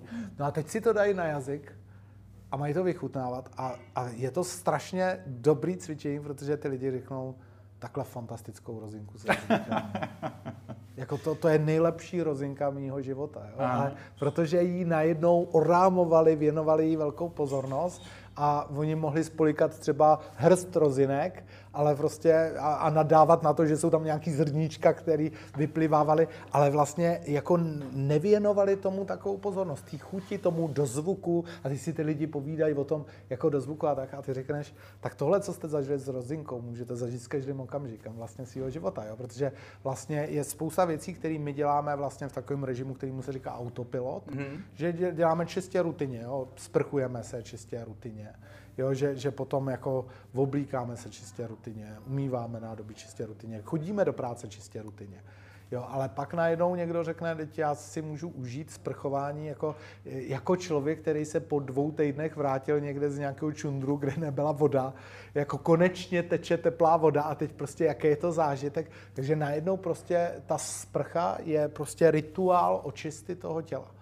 Jo, a na, najednou si člověk a teď cítí, jak, ta, jak, ty, eh, jak si dává ten, ten gel sprchovací, jak, jak to voní a přemýšlí, po jakých, po, po čem to voní a teď se podívá, co to je vlastně za... A najednou on, on vlastně to není nějaký, jako musím rychle se eh, osprchovat a rychle hodit jako eh, na sebe oblečení a běžet do práce, ale prostě je to takový krásný, očistný rituál. Jo? Mm. Je to jako když prostě zahájíš třeba den, což se taky tam doporučuje, že prostě zahájíš den tím, že vlastně mm, dřív než třeba vstaneš z postele, tak máš jakoby pět jako hodně vědomých nádechů a výdechů. Jo, když si najednou člověk uvědomí svoje, eh, svoje dechání, který si často ne, neuvědomujeme, přitom jako to je trvale přítomný tady a když a, a dechání je, je, cesta k tomu, jak se sklidnit, jak se uvolnit a tak. No takže vlastně potom si člověk uvědomí, že tohle to může aplikovat na tolik různých věcí a že to vždycky znamená opravdu jako víc je smyslové vnímat a taky vymanit se z toho autopilotního režimu, protože nemůžeme prožívat štěstí, když jsme v autopilotním režimu. Nemůžeme. To děláme čistě mechanicky. My nejsme myšlenkama u toho, my nejsme citama u toho. Mm. Jediná cesta, kdy, jediný moment, kdy fakt jako můžu můžu prožívat spokojenost nebo štěstí, je, že se proberu z toho, co dělám vždycky stejně a že najednou si začnu jako prohlížet ten hrneček, z kterého piju, jako, jak jsem říkal při tom čajovém obřadu, jo? že si ho člověk má, takhle kolujou ty, ty misky a teď oni, mm, a teď ti k tomu vždycky řekne ten člověk jako nějaký příběh a najednou to je něco, něco mimořádného. To není něco, čemu bych nevěnoval pozornost. Jo? No, takže, takže vlastně tím a, a zároveň, zároveň um, se ukazuje a je doložený, že vlastně to, aby se člověk učil z toho, co dělá, tak musí být v jiném režimu než v autopilotním, protože v autopilotním jenom opakuje tu mhm. smyčku mm-hmm. znovu a znovu. Ale abych se něco naučil, tak musím být vlastně v režimu, kterýmu se třeba někdy v angličtině říká deliberate practice, vlastně uvážená praxe nebo vědomá praxe, kdy ten člověk to dělá, třeba tenhle rozhovor a přemýšlí o tom, jak vlastně vedu rozhovory. Jo? Jako, jako že, že e, zalejvá kytky, ale jako by přemýšlí, e, prezentuje, ale přemýšlí zároveň potom o tom, jak prezentoval jo? A, a co se mu povedlo. A, jo? a v tu chvíli jako e, má možnost se zlepšovat, ale když o tom takhle jako nepřemýšlí, když to nevnímá, jako kdyby to dělal téměř poprvé, tak vlastně to seká pořád stejným způsobem. Pojďme u toho autopilota ještě na chvilku zůstat, protože to si myslím, že je zkušenost opravdu hodně lidí. Té rešerši na dnešní rozhovor jsem narazil na dva takové zdroje, které uvádíš, jako že můžou způsobovat toho autopilota. Jedno je právě nedostatek všímavosti a druhé, to mě překvapilo, je nedostatek plánů. Můžeš to trošku rozvést?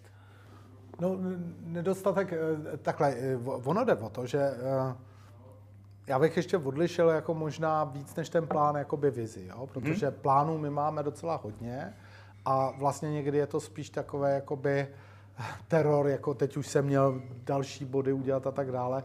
Takže jako je docela dobrý odlišovat mezi plánem a vizí, protože můžeš mít plán třeba někam cestovat, ale vlastně nemáš obraz toho, co tam bude a nemáš to, že by ses na to těšil. Mm-hmm. Někdo ti může dát, jako já ti dám, já jsem ti připravil plán cesty, tady máš jako itinerář, kde budeš první den, druhý den, třetí den, jako máš plán, ale máš vizi té cesty. Mm-hmm. Jako teprve, když si řekneš, hele, kam, kamže to půjdeme? Aha, to navštívíme tohle město. Jo, a teďka si o něm něco zjistíš a teď si to představuješ a, a bavíš se, ty, já jsem zvědavý, jak to tam bude vypadat a tak. Tak v tu chvíli vlastně se tam vytváří ta vize. A to je to, co jsem říkal, že ta vize tě dostává jako eh, na cestu. Mm-hmm. Jo, že, že vlastně, a, a když jsme na cestě, tak většinou jsme připravenější, se rozlížet kolem sebe a více učit. Prostě eh, čtyři dny, který strávíš někde v nějakém, pojedeš do Kodaně třeba a strávíš tam čtyři dny a intenzivní zážitek to bude. A pak tam potkáš Dana, který říká, já byl u vás Praze, jako čtyři, no, no to bylo, to byly tak krásný a ty si řekneš, jo, já jsem tam pořád v Praze, ale jako pro mě to nejsou takhle, no, protože samozřejmě člověk to vnímá jinak, když je to nový místo a, a vlastně když je tam uh, omezený čas, než když je tam, uh, když je tam pořád, jo, takže, takže ona uh, je větší šance, když se člověk dostane jakoby někam jako mimo horizont svý běžní praxe, že vlastně tam není autopilot, protože tam není předpřipravená smyčka, jak to dělá, jak se chováš, když jsi v Kodani. Jo, v Praze tady třeba máš nějaký zaběhaný vzorce nebo tak. Takže jako to je jedna věc, ale když se pohybujeme na nějakém území, kde býváme jakoby eh, stále, tak, tak jinou cestou, eh, než najít jakoby cestu ven jinam za horizont, je prohloubit ten detail a prohloubit ten pohled. Ty jsi to tam totiž zmiňoval v souvislosti, eh, že když si neuděláme odhodlaně plány na víkend, tak většinou skončíme v tom defaultním režimu, no, že prostě no, jedeme no. na chatu. Nebo no, no, no, jako opakujeme, čili jsme ve větším riziku toho, že, že eh, jsme v tom autopilotním režimu. Budíš tak dobře, tak jako jedna možnost je, budu mít jiný víkend, než prostě, že si domluvíme a prostě jako ty řekneš, když, když si řekneme, že budeš mít dneska jako neobvyklý večer, tak ho uděláš neobvyklý. Když je to tvoje rozhodnutí a tak. A nebo prostě budeš mít jakoby večer, kde trávíš tak jako vždycky třeba na svý zahradě nebo ve svém bytě, ale můžeš si říct, a já chci ho mít jako jiný tady. Jo, hmm. jako, e, což znamená jako dívat se na to jinak, ne změnit to místo. No. Je něco, co je vůči tomu automatismu imunní, anebo téměř jakákoliv naše činnost může sklouznout do toho, že ji jedeme jako na stroji? Téměř jakákoliv činnost. Jakákoliv činnost. Jakože že prostě mm, najednou člověk začne upadá do toho, jako veme si třeba zamilovanost. Jo? Zamilování je prostě stav vysoké všímavosti vůči druhému člověku. Jo, kdy se těšíme, že dneska strávíme spolu ten večer a tak dále. A pak eh, člověk má tu příležitost s tím člověkem být celý život. Ale už, už je tam riziko, že už si toho tolik jako neváží a že to upadá do takové jako rutiny a že a, a pak vlastně jdou spolu na večeři a najednou zase je to tam. Jo? To, to není jako odsouzený, že, že všechno pomíjí, ale, ale prostě je nutný tu všímavost nějakým způsobem obnovovat. Jo, nebo, nebo, takže i tak jako hezká eh, věc, jako, jako zamilovanost dvou lidí, kteří pořád jakoby, eh, chtějí být spolu, může upadat jakoby, do určité uh, rutiny. Mm-hmm. Některý jako může upadat do rutiny intimní život, mm-hmm. může upadat do, do rutiny uh, jídlo, jako tak hezká věc, jako může upadat, jako cokoliv může upadat do, do rutiny. Jo? Takže myslím si, že není moc jako, přemýšlím, co by bylo tak jako odolný, jako že, že Řezání na cirkulárce, to, je, Řezání to má jako i vlastní kontrolku, jestli člověk nejde. ale, ale. ale, ale to Pavel nahrál na jednu otázku, jestli uh, jsou jako nějaké věci, které nás toho autopilota nuceně vytřesou, anebo jestli si musíme dojít k tomu, že třeba si poslechneme tenhle rozhovor a uvědomíme si, je, já jedu na no, autopilota. No jasně, že nás toho vytřesou třeba jako nehody, mm-hmm. jo, nějaký mimořádný situace, jako eh, čeho v mnoha případech je nehoda výsledkem snížené všímavosti. Mm-hmm. Jo, že ten člověk tak rutinizoval svoje řízení, že si nevšiml, že dneska je vlhká vozovka. nebo tak rutinizuje, že už si tak věří, že prostě si nemyslí, že něco může nastat, takže vůbec neočeká, že mu na místě, kterým už tisíckrát projel, vběhne něco do cesty. A najednou zjistíme, že on tam nebyl, že byl duchem nepřítomný, protože pozdě zareagoval. Jo, t- takže vlastně, a čeho je výsledkem nemoc, než snížení naší všímavosti? Protože kdyby, kdyby jsme byli všímaví vůči tělu, tak už delší dobu víme, že něco není v pořádku. A kolik lidí až, až pozdě, odloženě jako dojde k tomu jenom, že je, jestliže teďka je to třeba jenom mírný nepohodlí, tak pokud si nevšimnu, teď, teď řeším jednu věc, jako doma jsem si uvědomil, že, že prostě cítím nepohodlí vlastně.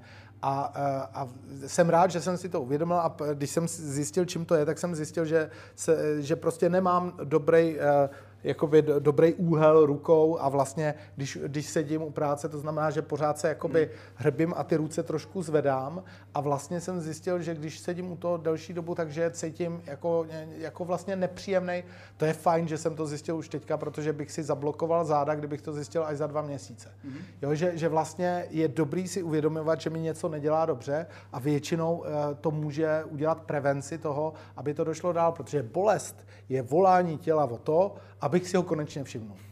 V mnoha případech. A když někdo řekne, dobře, jasně, záda, ale úraz, no úraz je v mnoha případech nepozornost vůči okolí.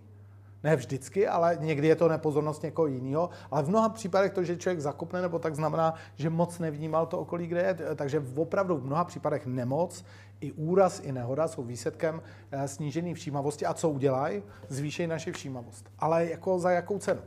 Za cenu bolesti nebo za cenu nepříjemného prožitku, ale kolika třeba partnerským vztahům pomohla velká krize. Mm-hmm. Jo, takže eh, chytrý lidi to dělají tak, jako moudrý lidi, moudrý lidi to dělají tak, že prostě nečekají na krizi a uvědomějí si, že něco jakoby upadá do rutiny a tak se s tím něco rozhodnou dělat. A učí se třeba i od toho, co se děje v jejich okolí. Ale lidi, kteří prostě nemají tuhle reflexi, tak vlastně čekají na nějaký průšvih, na nějakou bolest, na nějakou nepříjemnost a teprve v tu chvíli jim dojde, že vlastně se celou dobu zaměřovali jenom na zrychlování, pobíhání po uzavřeném okruhu. Mm-hmm.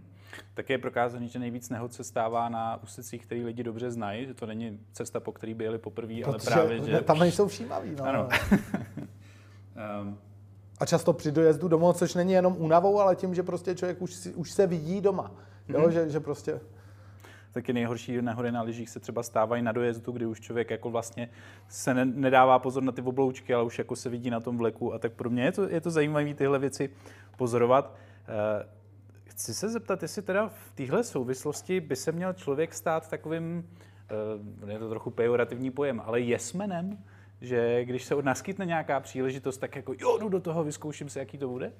Tak je, je to možný, ale to, tak může se naskytnout taky příležitost, že ti někdo říká, už si vyzkoušel drogy, nebo něco také. Ne, jako, ne, ne asi na všechno, ale, ale fakt je ten, že prostě si myslím, že jeden ze způsobů je nebránit se novým cestám. Mm-hmm. Jo, a že ten film, na který asi narážíš, jako a, a to je Jim Carrey, nebo ano, kdo, ano. Že, že vlastně, jako že si řekne ne, tak já nebudu odmítat nějaké možnosti a někdo tě pozve, jestli se nechceš někam podívat a už máš tendenci, ne, to bude nepohodlný a už můžu být doma jako vždycky a teď najednou zjistíš, jako, že je to, eh, že je to vlastně docela dobrá cesta. Ale pak mám jiný film, který popisuje tu druhou cestu. Jo? Jako, jestliže jsme, eh, je vlastně film o tom, že nepohybují se pořád dokola někde, ale když ti někdo nabídne tu cestu ven z toho kola, tak za ním běž. Mm-hmm. Tak existuje fakt krásný film a, a teď přemýšlím, v, myslím, že v češtině to bylo překládané jako na hromnice o den více. Groundhog a to byl, to byl film, kde prostě ten člověk uvízne v jednom dni, který znova a znova prožívá dokola. A teď si řekneš, to je jako co úděsnějšího může být, než že znova a znova prožívám ten samý den. Navíc, jak si stěžuje ten člověk, jako kdyby to byl tamhle ten den, jak jsme byli s tou mojí dívkou a jedli jsme ty humry, ale on je to takhle blbej den v takhle jako malým, nezajímavým městečku a tak. A teď, teďka vlastně znova a znova ten člověk má možnost od toho rána do toho večera využít ten den trošku jiným způsobem. Takže nejdřív začne páchat jako, jako ty kriminální činy, pak to využívá k tomu, aby si získal pozornost eh, opačného pohlaví, ale vlastně pak to začne eh, využívat k tomu, aby se něco nového naučil. Že vlastně celý ten den, i když vypadá, že zdánlivě jenom se opakuje, tak vlastně on zjistí, že každý eh, ten nový prožitek toho dne eh, mu může do života vníst něco nového. Takže on je vlastně sice uzavřený v tom dni, ale začne se z toho dne učit a začne ho to měnit. Mm-hmm. Jo, a, a tady vlastně je ta, ta možná jiná cesta, že, že prostě já nemusím jako jít někam do ciziny a do Tibetu a prostě mít mimořádné zážitky, ale já můžu se spíš zaměřit na to, abych se i z něčeho, co vypadá, že je velmi podobný, každý den něco nového jako vzal, něco nového naučil. Mm-hmm. Ten film je fakt dobrý, takže jestli jste ho neviděli, tak opravdu se podívejte na ten film. A to jsem neudělal spoiler, nebo jenom mírný, jo, ale pořád to stojí za, za vidění. Na hrobnice o den více je Smen eh, v hlavě, jak jsme zmiňovali na začátku, je jak vynikající film, opravdu můžu doporučit. Eh, mám tady dotaz od Vaška Kebedleho. A nevím, neověřoval jsem, jestli to, co říká, tak jestli tak skutečně je, ale ptá se, proč nejvíce emocí, nejsilnějších emocí, zbuzuje hudba, tedy zvuk, kdežto obrazy, tedy zrak, nikoliv. Je to pravda? No, e, jako jsou zajímavé teorie tady na to. E, ono, e, jako je to pravda, ale není to tak, jako že by obrazy ne, nezbuzovaly. Mimo jiné existuje krásná knížka Proč lidé prá, pláčí u obrazů, která se zabývá tím, co vlastně v nás eh, budí ty obrazy. Ale jedna z odpovědí, která, která tady je, je, že vlastně, když je to smysl, který hodně používáme, mm-hmm. tak vlastně nás nezasáhne v tom, jako v těch emocích jako něco, co prostě nemáme tak jako nachozený, že vlastně ještě víc nás do emocí dostávají vůně. Mm-hmm. Jo, jakože, ale samozřejmě není umělecký dílo postavený na vůních, jo, ale, ale že prostě třeba vůně nás velmi lehce dostanou do emocí, protože nám vybavějí, jestli znáš ten začátek Marcela Prusta, jak on tam ochutnává, namočí si, uh, no, no, no, že, že tam má vlastně tu sušenku uh, a, a teď ji namočí a teď ji ochutná a najednou je v, tý kom, v tom kombry jako a v dětských vzpomínkách, že, že hrozně lehce chuť a vůně nás dostane do e, emocí, protože mm-hmm. nám vybaví nějakou vzpomínku. No a vlastně z tohle hlediska ten, jako většina lidí opravdu jakoby preferuje tu vizuální stopu, ale ta, ta uh, auditivní stopa je taky, taky velmi důležitá. Mm-hmm. Jo, na, navíc ona opravdu jako, jako No, no je, je, je to strašně zajímavé, protože vlastně ono, ono jsou tam potom i nějaký další teorie vlastně toho, proč to takhle vlastně působí. Ono je to taky odlišný v tom, že ta uh, hudba je vlastně v čase, takže ona vlastně nějakým způsobem moduluje časový prožitek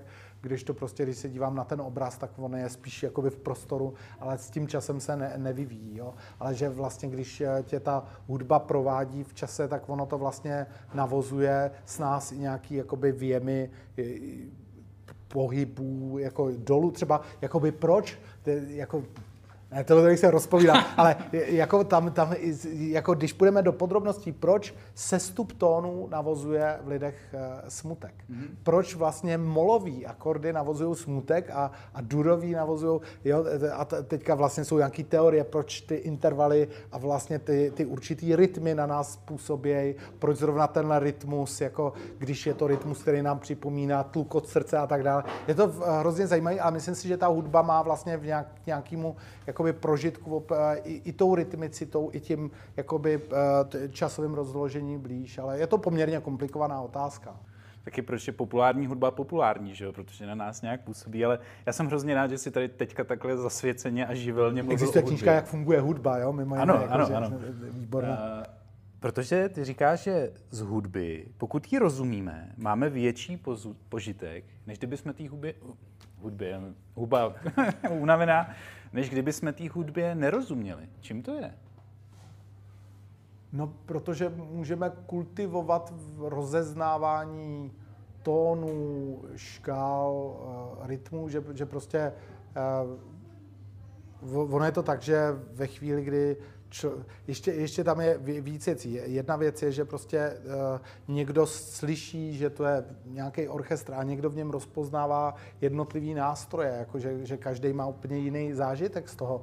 A takový to cvičení, že se rozeznávají ty nástroje, jak se připojují, odpojují a tak, tak vlastně jako ty lidi, když tam slyšejí tohle, tak, tak eh, vlastně oni mají před sebou nebo v sobě něco úplně jiného než člověk, který vlastně tuhle rozlišovací schopnost nemá. Ale hmm. eh, ono to souvisí i s tím, že třeba mm, když eh, si někdy trénoval, jakoby, jako učil se na hudební nástroj nějaký a vlastně učil se s nějakou skladbu, a hrál si tak vlastně když potom slyšíš někoho, kdo jí hraje, nebo kdo hraje vlastně na ten hudební nástroj, tak si představí sám sebe, jako že hraješ na ten mm. hudební nástroj.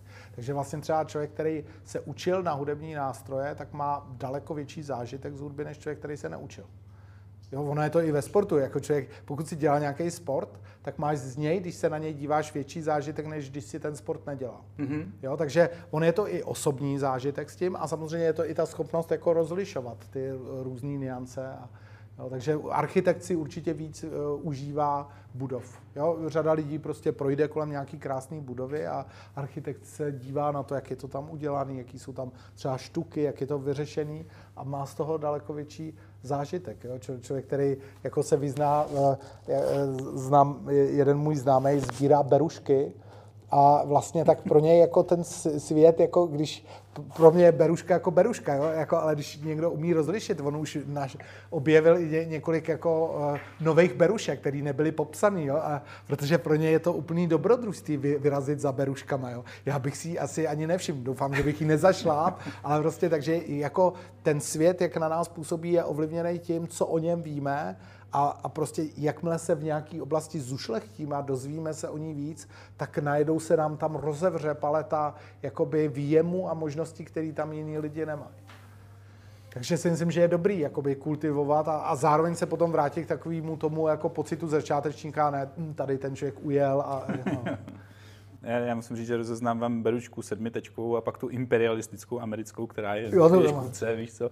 Eh, napadlo mě takový přirovnání, když tak mělo schoď, ale že eh, když do něčeho pronikneme, tak se nám to vlastně jakoby přiblíží, že když tomu nerozumíme, tak vidíme v dálce nějaký obraz, ale v momentě, kdy se nám přiblíží, tak rozeznáváme najednou ty detaily a úplně tam nacházíme něco nového. Jo, jo, je, je, to tak, je to tak. A vlastně já jsem na začátku, když jsem mluvil třeba o té teorie v té přednášce, jakoby toho Broaden and Build, tak jsem říkal, že vlastně lidi, kteří mají, jsou pozitivně naladění, tak vidějí jakoby ze všeho daleko víc, jo? Že, že se víc dívají do stran, víc vnímají na periferii. Takže opravdu jako to, že jsme obklopený něčím, vůbec ještě nic neznamená. Někdo by si nevšiml tady klavíru vůbec, někdo by si ho všiml, ale tím to pro něj jasné, někdo by si ho všiml a šel by si zahrát. Prostě jako ty, ty věci, které jsou kolem nás a lidi samozřejmě k nám promlouvají jako, jako různou měrou. No. Já, já tohle to se snažil nějakým způsobem dostat do té knížky o všímavý ele, do té pohádky, kde prostě eh, ta holčička prostě prochází tím, že najednou se v jejím světě objevuje něco, co tam předtím nebylo.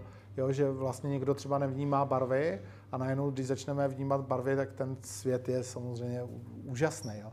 Ale takhle vlastně, a to není otázka barvosleposti, jo, to je otázka toho, že opravdu jako tady, tady je nespracováváme. No a takhle ona tam objevuje jako zvířata, takhle tam objevuje budovy, takhle tam objevuje další a další věci a najednou je v uh, úžasném světě. Jo? A předtím to byly šedý čmouhy a vošklivá Praha plná aut. No. Mimochodem knížku o všímavé ele, aniž bych tady Radvanovi chtěl podkuřovat, tak můžu taky doporučit. Uh, skvělá záležitost a je to tenký, takže to přečtete rychle. Jo, nemusíte se bát, že vás to zabije na, na 10 večerů. Pojďme teďka zase, aby jsme do něčeho pronikli, tak se to musíme nějak naučit, nebo Eh, je to hodně spjatý s učením. A samozřejmě nemohla, přijít, nemo, nemohla nepřijít otázka, kterou teda poslal Gabriel, ale spousta lidí by se na ní zeptala taky. Jak si dokázal vystudovat čtyři vysoké školy? No, tak eh, postupně, nebo ne postupně, většinou jsem eh, je měl jakoby vedle sebe a většinou to bylo tak, jako, že jsem si rád od jedné odpočinul tou druhou, jo? takže mm-hmm. jako když jsem studoval matfis, tak jsem docela rád vždycky odběh na psychologii, která byla zase úplně jiná. Tak ono je, ono je to takový, že když lidi dělají, jako uh, když si chtějí od něčeho odpočinout, tak jeden způsob je, že nic nedělají, anebo že dělají něco úplně jiného a tím pádem uh, vlastně uh, rychleji regenerujou. Jo? Mm-hmm. Takže takže tohle by, no tak jako hlavně mě to zajímalo, no, tak to, to bylo asi. Ale ono, kromě těch vysokých škol, to, co jsem zmiňoval v přednášce, nebo na začátku přednášky, což jsme ale ustřihli, takže diváci to nevědí o tobě, takže máš somilierský kurz, potapický kurz, naučil se hrát na piano, že během pár týdnů si zvládnul Bachovu fugu D mol a a tokátu. No, tak jako, ale ne, ne Takhle to napsal Cyril Hešel. jo, jo, jo, ale... jo, ale tak jako začátečnícky. No. Mně spíš jde o to, jestli je to proto, že jsi, že jsi narodil jako genius, anebo jestli něco podobného může dokázat i kdokoliv jiný. Ne, já si myslím, že je to spíš jakoby tou radostí z toho, že mě to baví, ten proces mě baví, jakoby mm-hmm. něco,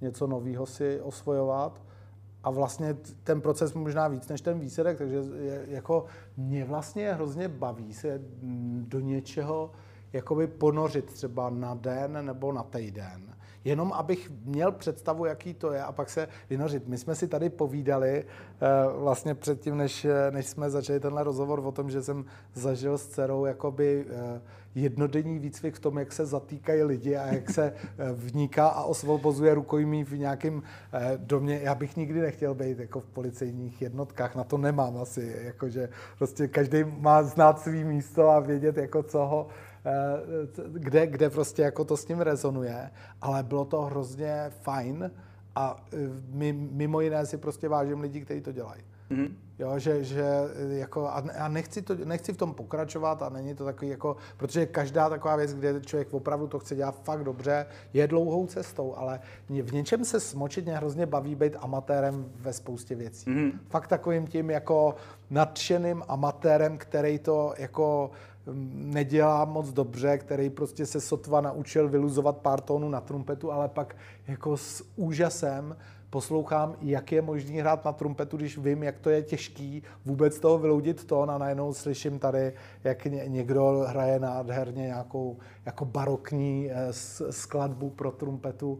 A prostě myslím si, že kdybych neměl, kdybych ji nedržel v ruce, tak bych neměl třeba takovýhle zážitek, takže já, já si myslím, že to je spíš jakoby o tom, že se čistě zjištně, já jsem zjistil, že prostě když člověk si takhle jako eh, udělá nějaký jako eh, že, že prostě jde na pár dnů jako intenzivně se něčemu věnovat třeba geologii a učí se něco rozeznávat kameny. Já jsem byl jednou na, na kurzu výroby parfému. Jo. Wow. Jo, a já se nebudu zabývat výrobou parfému. A to bylo tak zajímavé, kde tam říkali, jak vlastně se ty parfémy konstruují a že to má nějaký eh, srdce a nějakou mm-hmm. hlavu a nohy a teď prostě jak se to k sobě míchá a pak nám dali možnost eh, si udělat nějaký vlastní, vlastní parfém tak jako od té doby člověk tyhle věci trošku víc vnímá a zároveň prostě jako samozřejmě, že po jednom dni je totálně na začátku a je to takové jako úžasný, eh, jako, ne, už, už to vnímá, jako by celou tuhle oblast, že to vlastně existuje. No.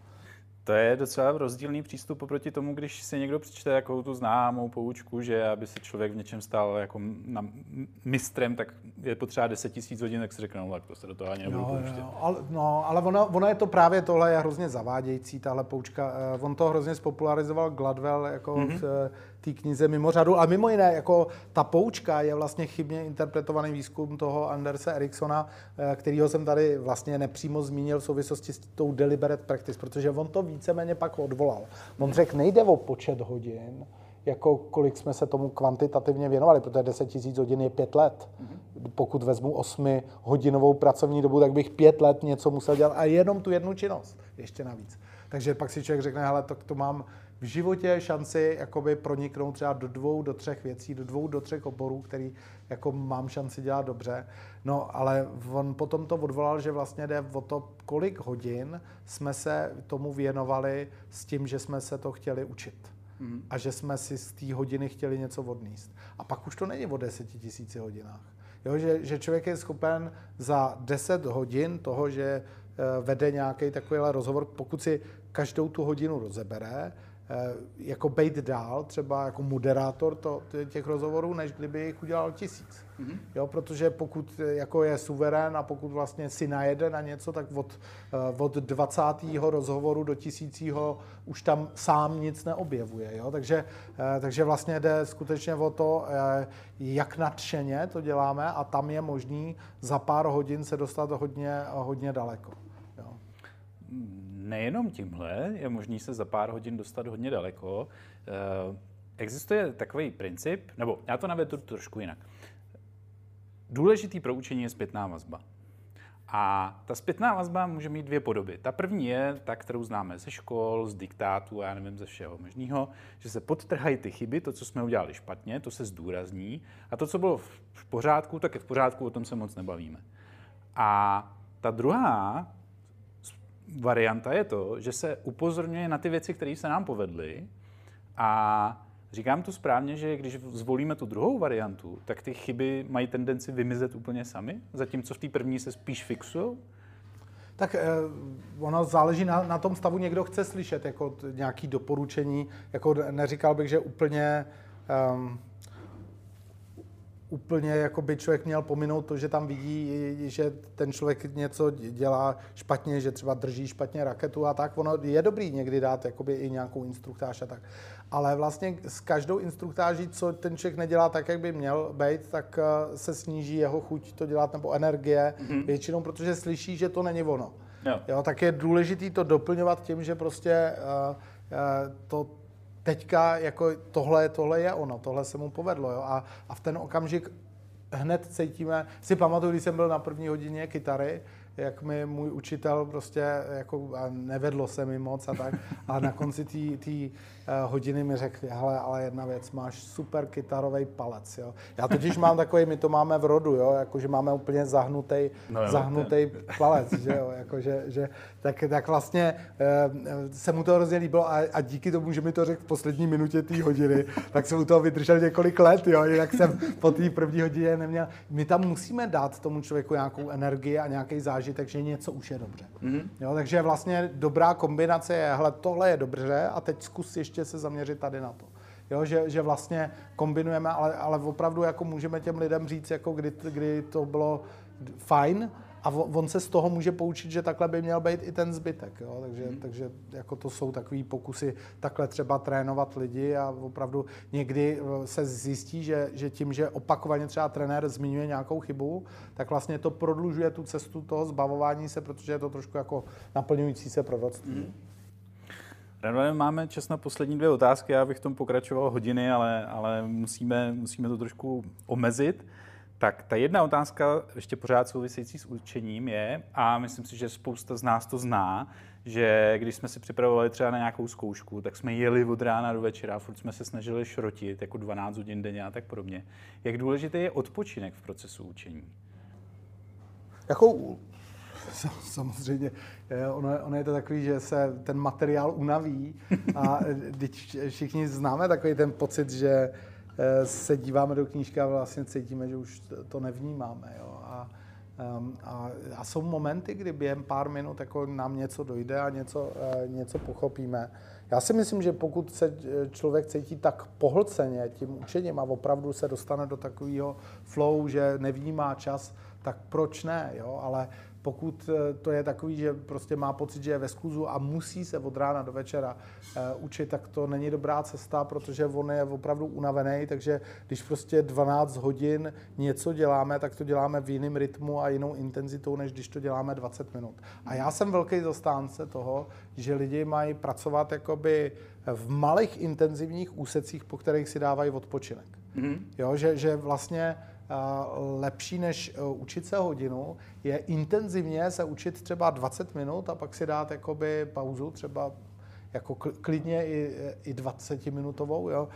Um, protože vlastně ten člověk, e, když má ten úsek, jako když třeba děláš na něčem dokonce i komplexním, jo, mm-hmm. píšeš něco nebo tak, a nemůžeš, znáš to, jako že vlastně nejvíc člověk má problémy s tím se do toho dostat. Mm-hmm. Jo. A, a, a víš, že ale když se do toho dostaneš, tak si přišel o celý večer. Jo. Ale super postup je, že vlastně dobře, tak ty máš, ale když, když to dělat nebudeš, tak budeš mít výčitky, já bych se měl učit. Když se do toho pustíš, tak vlastně budeš přemýšlet o tom, co si mohl dělat dneska večer. Jo? Takže se tam budeš trápit. Jak... Ale existuje jako docela dobrá věc. Dobře, tak víš co? Tak se uč 10 minut, ale intenzivně. Jako zkus se za 10 minut naučit, eh, to, to je jako dobrý způsob, jak učit třeba někoho opravdu efektivně se učit, že mu dáš tlustou knížku a řekne, řekneš, eh, představte si, že máte 10 minut na to se naučit tuhle knížku. Ono to nejde si to přečíst pasivně od první do poslední strany. Hmm. To znamená, ten člověk aktivně musí tu knížku otevřít a trefit, co je asi v té knížce úplně nejdůležitější. Takže tě to nutí s tím aktivně pracovat, nutí tě to okamžitě v první minutě jít na to, hmm. protože víš, že si nemůžeš dovolit teďka ještě otvírat e-maily nebo surfování jednání, ale těšíš se, že za 10 minut si můžeš odpočinout. Aha. A když se během těch 10 minut dostaneš do toho, tak vlastně, tak dobrý, tak u toho vydrž. Ale pokud po deseti minutách jako ujdeš nějaký kus cesty a zazvoní ti budík a ty řekneš, dobrý, fajn, tak si ale něco intenzivně dělal a zase se k tomu můžeš na další desetiminutovku vrátit. Takže já, já jsem vždycky rád trénoval a vlastně i doporučuji klientům, aby trénovali úseky jako intenzivního kontaktu s něčím, mm-hmm. po kterých následuje to, že vlastně se, jsou vysvobozený a můžou si odpočinout, než to, že se snaží eh, se u toho vůli udržet, ale vůbec je to nebaví, jsou unavený, ale prostě řeknou si, hele, ale já to jinak nestíhám a musím u toho být. Jak jsem mluvil o těch myšlenkách, co člověk má, když bojuje s tím učením, tak mi přišlo, jak kdyby si byl někdy u mě, když jsem se učil, že přesně tohle mi tam letělo. No. Tak, otázka poslední, naše tradiční. Kdyby si měl možnost vytvořit billboard, který by viděl každý člověk v téhle zemi, každý z deseti milionů lidí, ale na ten billboard by si mohl napsat jednu jedinou větu, jaká věta by to byla? No tak já dlouhodobě mám, mám rád větu, uh, složky jsou pomíjející, horlivě usilujte, jo? Jakože to je mm-hmm. taková uh, věta, která mi je, že ty složky, to jsou taky ty věci, které potkáváme, ty cíle a tak dále, ale vlastně to, co přináší tu radost, je to úsilí, eh, úsilí samo, to je budhova věta, jo? Mm-hmm. Takže, takže tahle třeba, jo, jo a, ale m, mm, viděl jsem, že někdo dal v metru takový jako cash jsou všechny živé bytosti šťastné. A musím říct, že to se mi taky líbilo, jo? to si taky dokážu představit na billboardu, takovouhle jako, uh, takový přání všem, jako, že to je jako, jako hezký. Dokonce byly ty billboardy. No, i, i billboardy byly, já jsem to viděl jenom v metru a jo, jo to, to, to, to, mi přijde, to mi přijde hezký. No. Já mám ještě doplňkovou otázku, co vidíte pozitivního na covidové situaci. Já sbírám pozitivní náhled.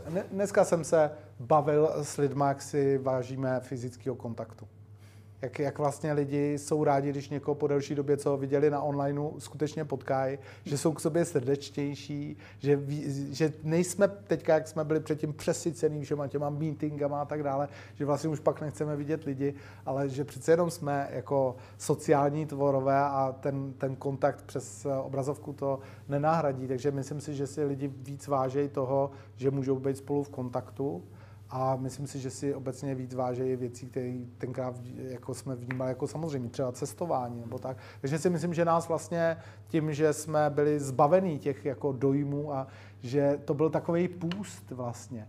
Jo? A že teďka po tom půstu jsme připravenější jako eh, si zase nabrat něco, ale myslím si, že můžeme být i vybíravější, jo? Jako, že, že vlastně eh, si budeme třeba i víc volit, jako co, co chceme a co nechceme. Já jsem byl předevčírem poprvé v restauraci na obědě a to teda musím říct, že jsem si to vychutnal. Já to jako... zážitek, že? Radvane, díky moc, že taky, jsi přišel. Taky. A nevím, kam se mám podívat. A... Jsem, jsem. Tak, jo, tak, tak zdravím a třeba možná, že jsme tam měli i nějaký good enough eh, momenty pro vás, eh, tak doufám, že to tak bylo, tak nám odpuste, když, když jsme třeba zavedli řeč i někam, eh, kde to třeba pro vás nebylo tolik zajímavý, tak cash jste šťastný. To je sice z dnešního rozhovoru všechno, milí posluchači. Příště si budeme povídat o poněkud kulhající spravedlnosti s vrchní státní zástupkyní Lenkou Bradáčovou, ale ještě než se dnes zvednete od stolu, mám na srdci tři věci, které byste určitě měli vědět, pokud se vám dnešní podcast líbil. Za prvé si myslím, že poslouchat je super, ale nebylo by lepší položit třeba právě Radvanovi svoje vlastní otázky. Sadím se, že by se určitě našlo něco, na co byste se ho ohromně rádi zeptali. Pokud vám to zní jako příjemná představa, zaskočte teď hned na náš web neurazitelný.cz a přihlašte se k odběru novinek. Díky nim se o všech našich akcích dozvíte s předstihem a všechno to, co znáte z našich podcastů, budeme moci vytvářet společně. Moc se na to těším. Za druhé, když už jsem zmínil naše podcasty v množném čísle, rád bych vás pozval i k poslechu našeho druhého počinu, totiž přednáškových večerů na FFUK. V nich nás špičky české vědy a společenského dění, které často znáte právě od stolu pro tři, zvou na objevné výpravy za tajemstvími a nástrahami svých profesí. To všechno s vydatnou porcí osobních historek a často i humoru. A jak jsem zmiňoval na začátku, najdete mezi nimi i Radvanovu přednášku o pozitivních emocích. Takže pokud máte po dnešním rozhovoru chuť na přídavek a chcete začít odkrývat báječná dobrodružství, ukrytá často na dosah ruky, místo v naší audioposluchárně je pro vás připravené. A do třetice všeho dobrého, pokud to byl pro vás s námi dneska příjemně strávený čas, zvažte prosím možnost podpořit naše úsilí o opravu rozbitého světa a další parádní rozhovory, jak se říká, tvrdou měnou. Jenom díky příspěvkům od vás, fanoušků a posluchačů, můžeme totiž v našem úsilí pokračovat.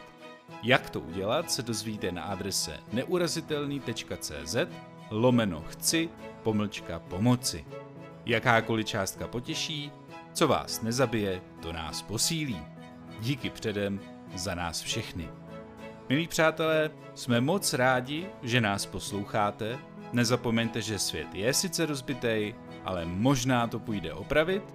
A moc se těším, až spolu usedneme k dalšímu stolu pro tři. Mějte se nádherně.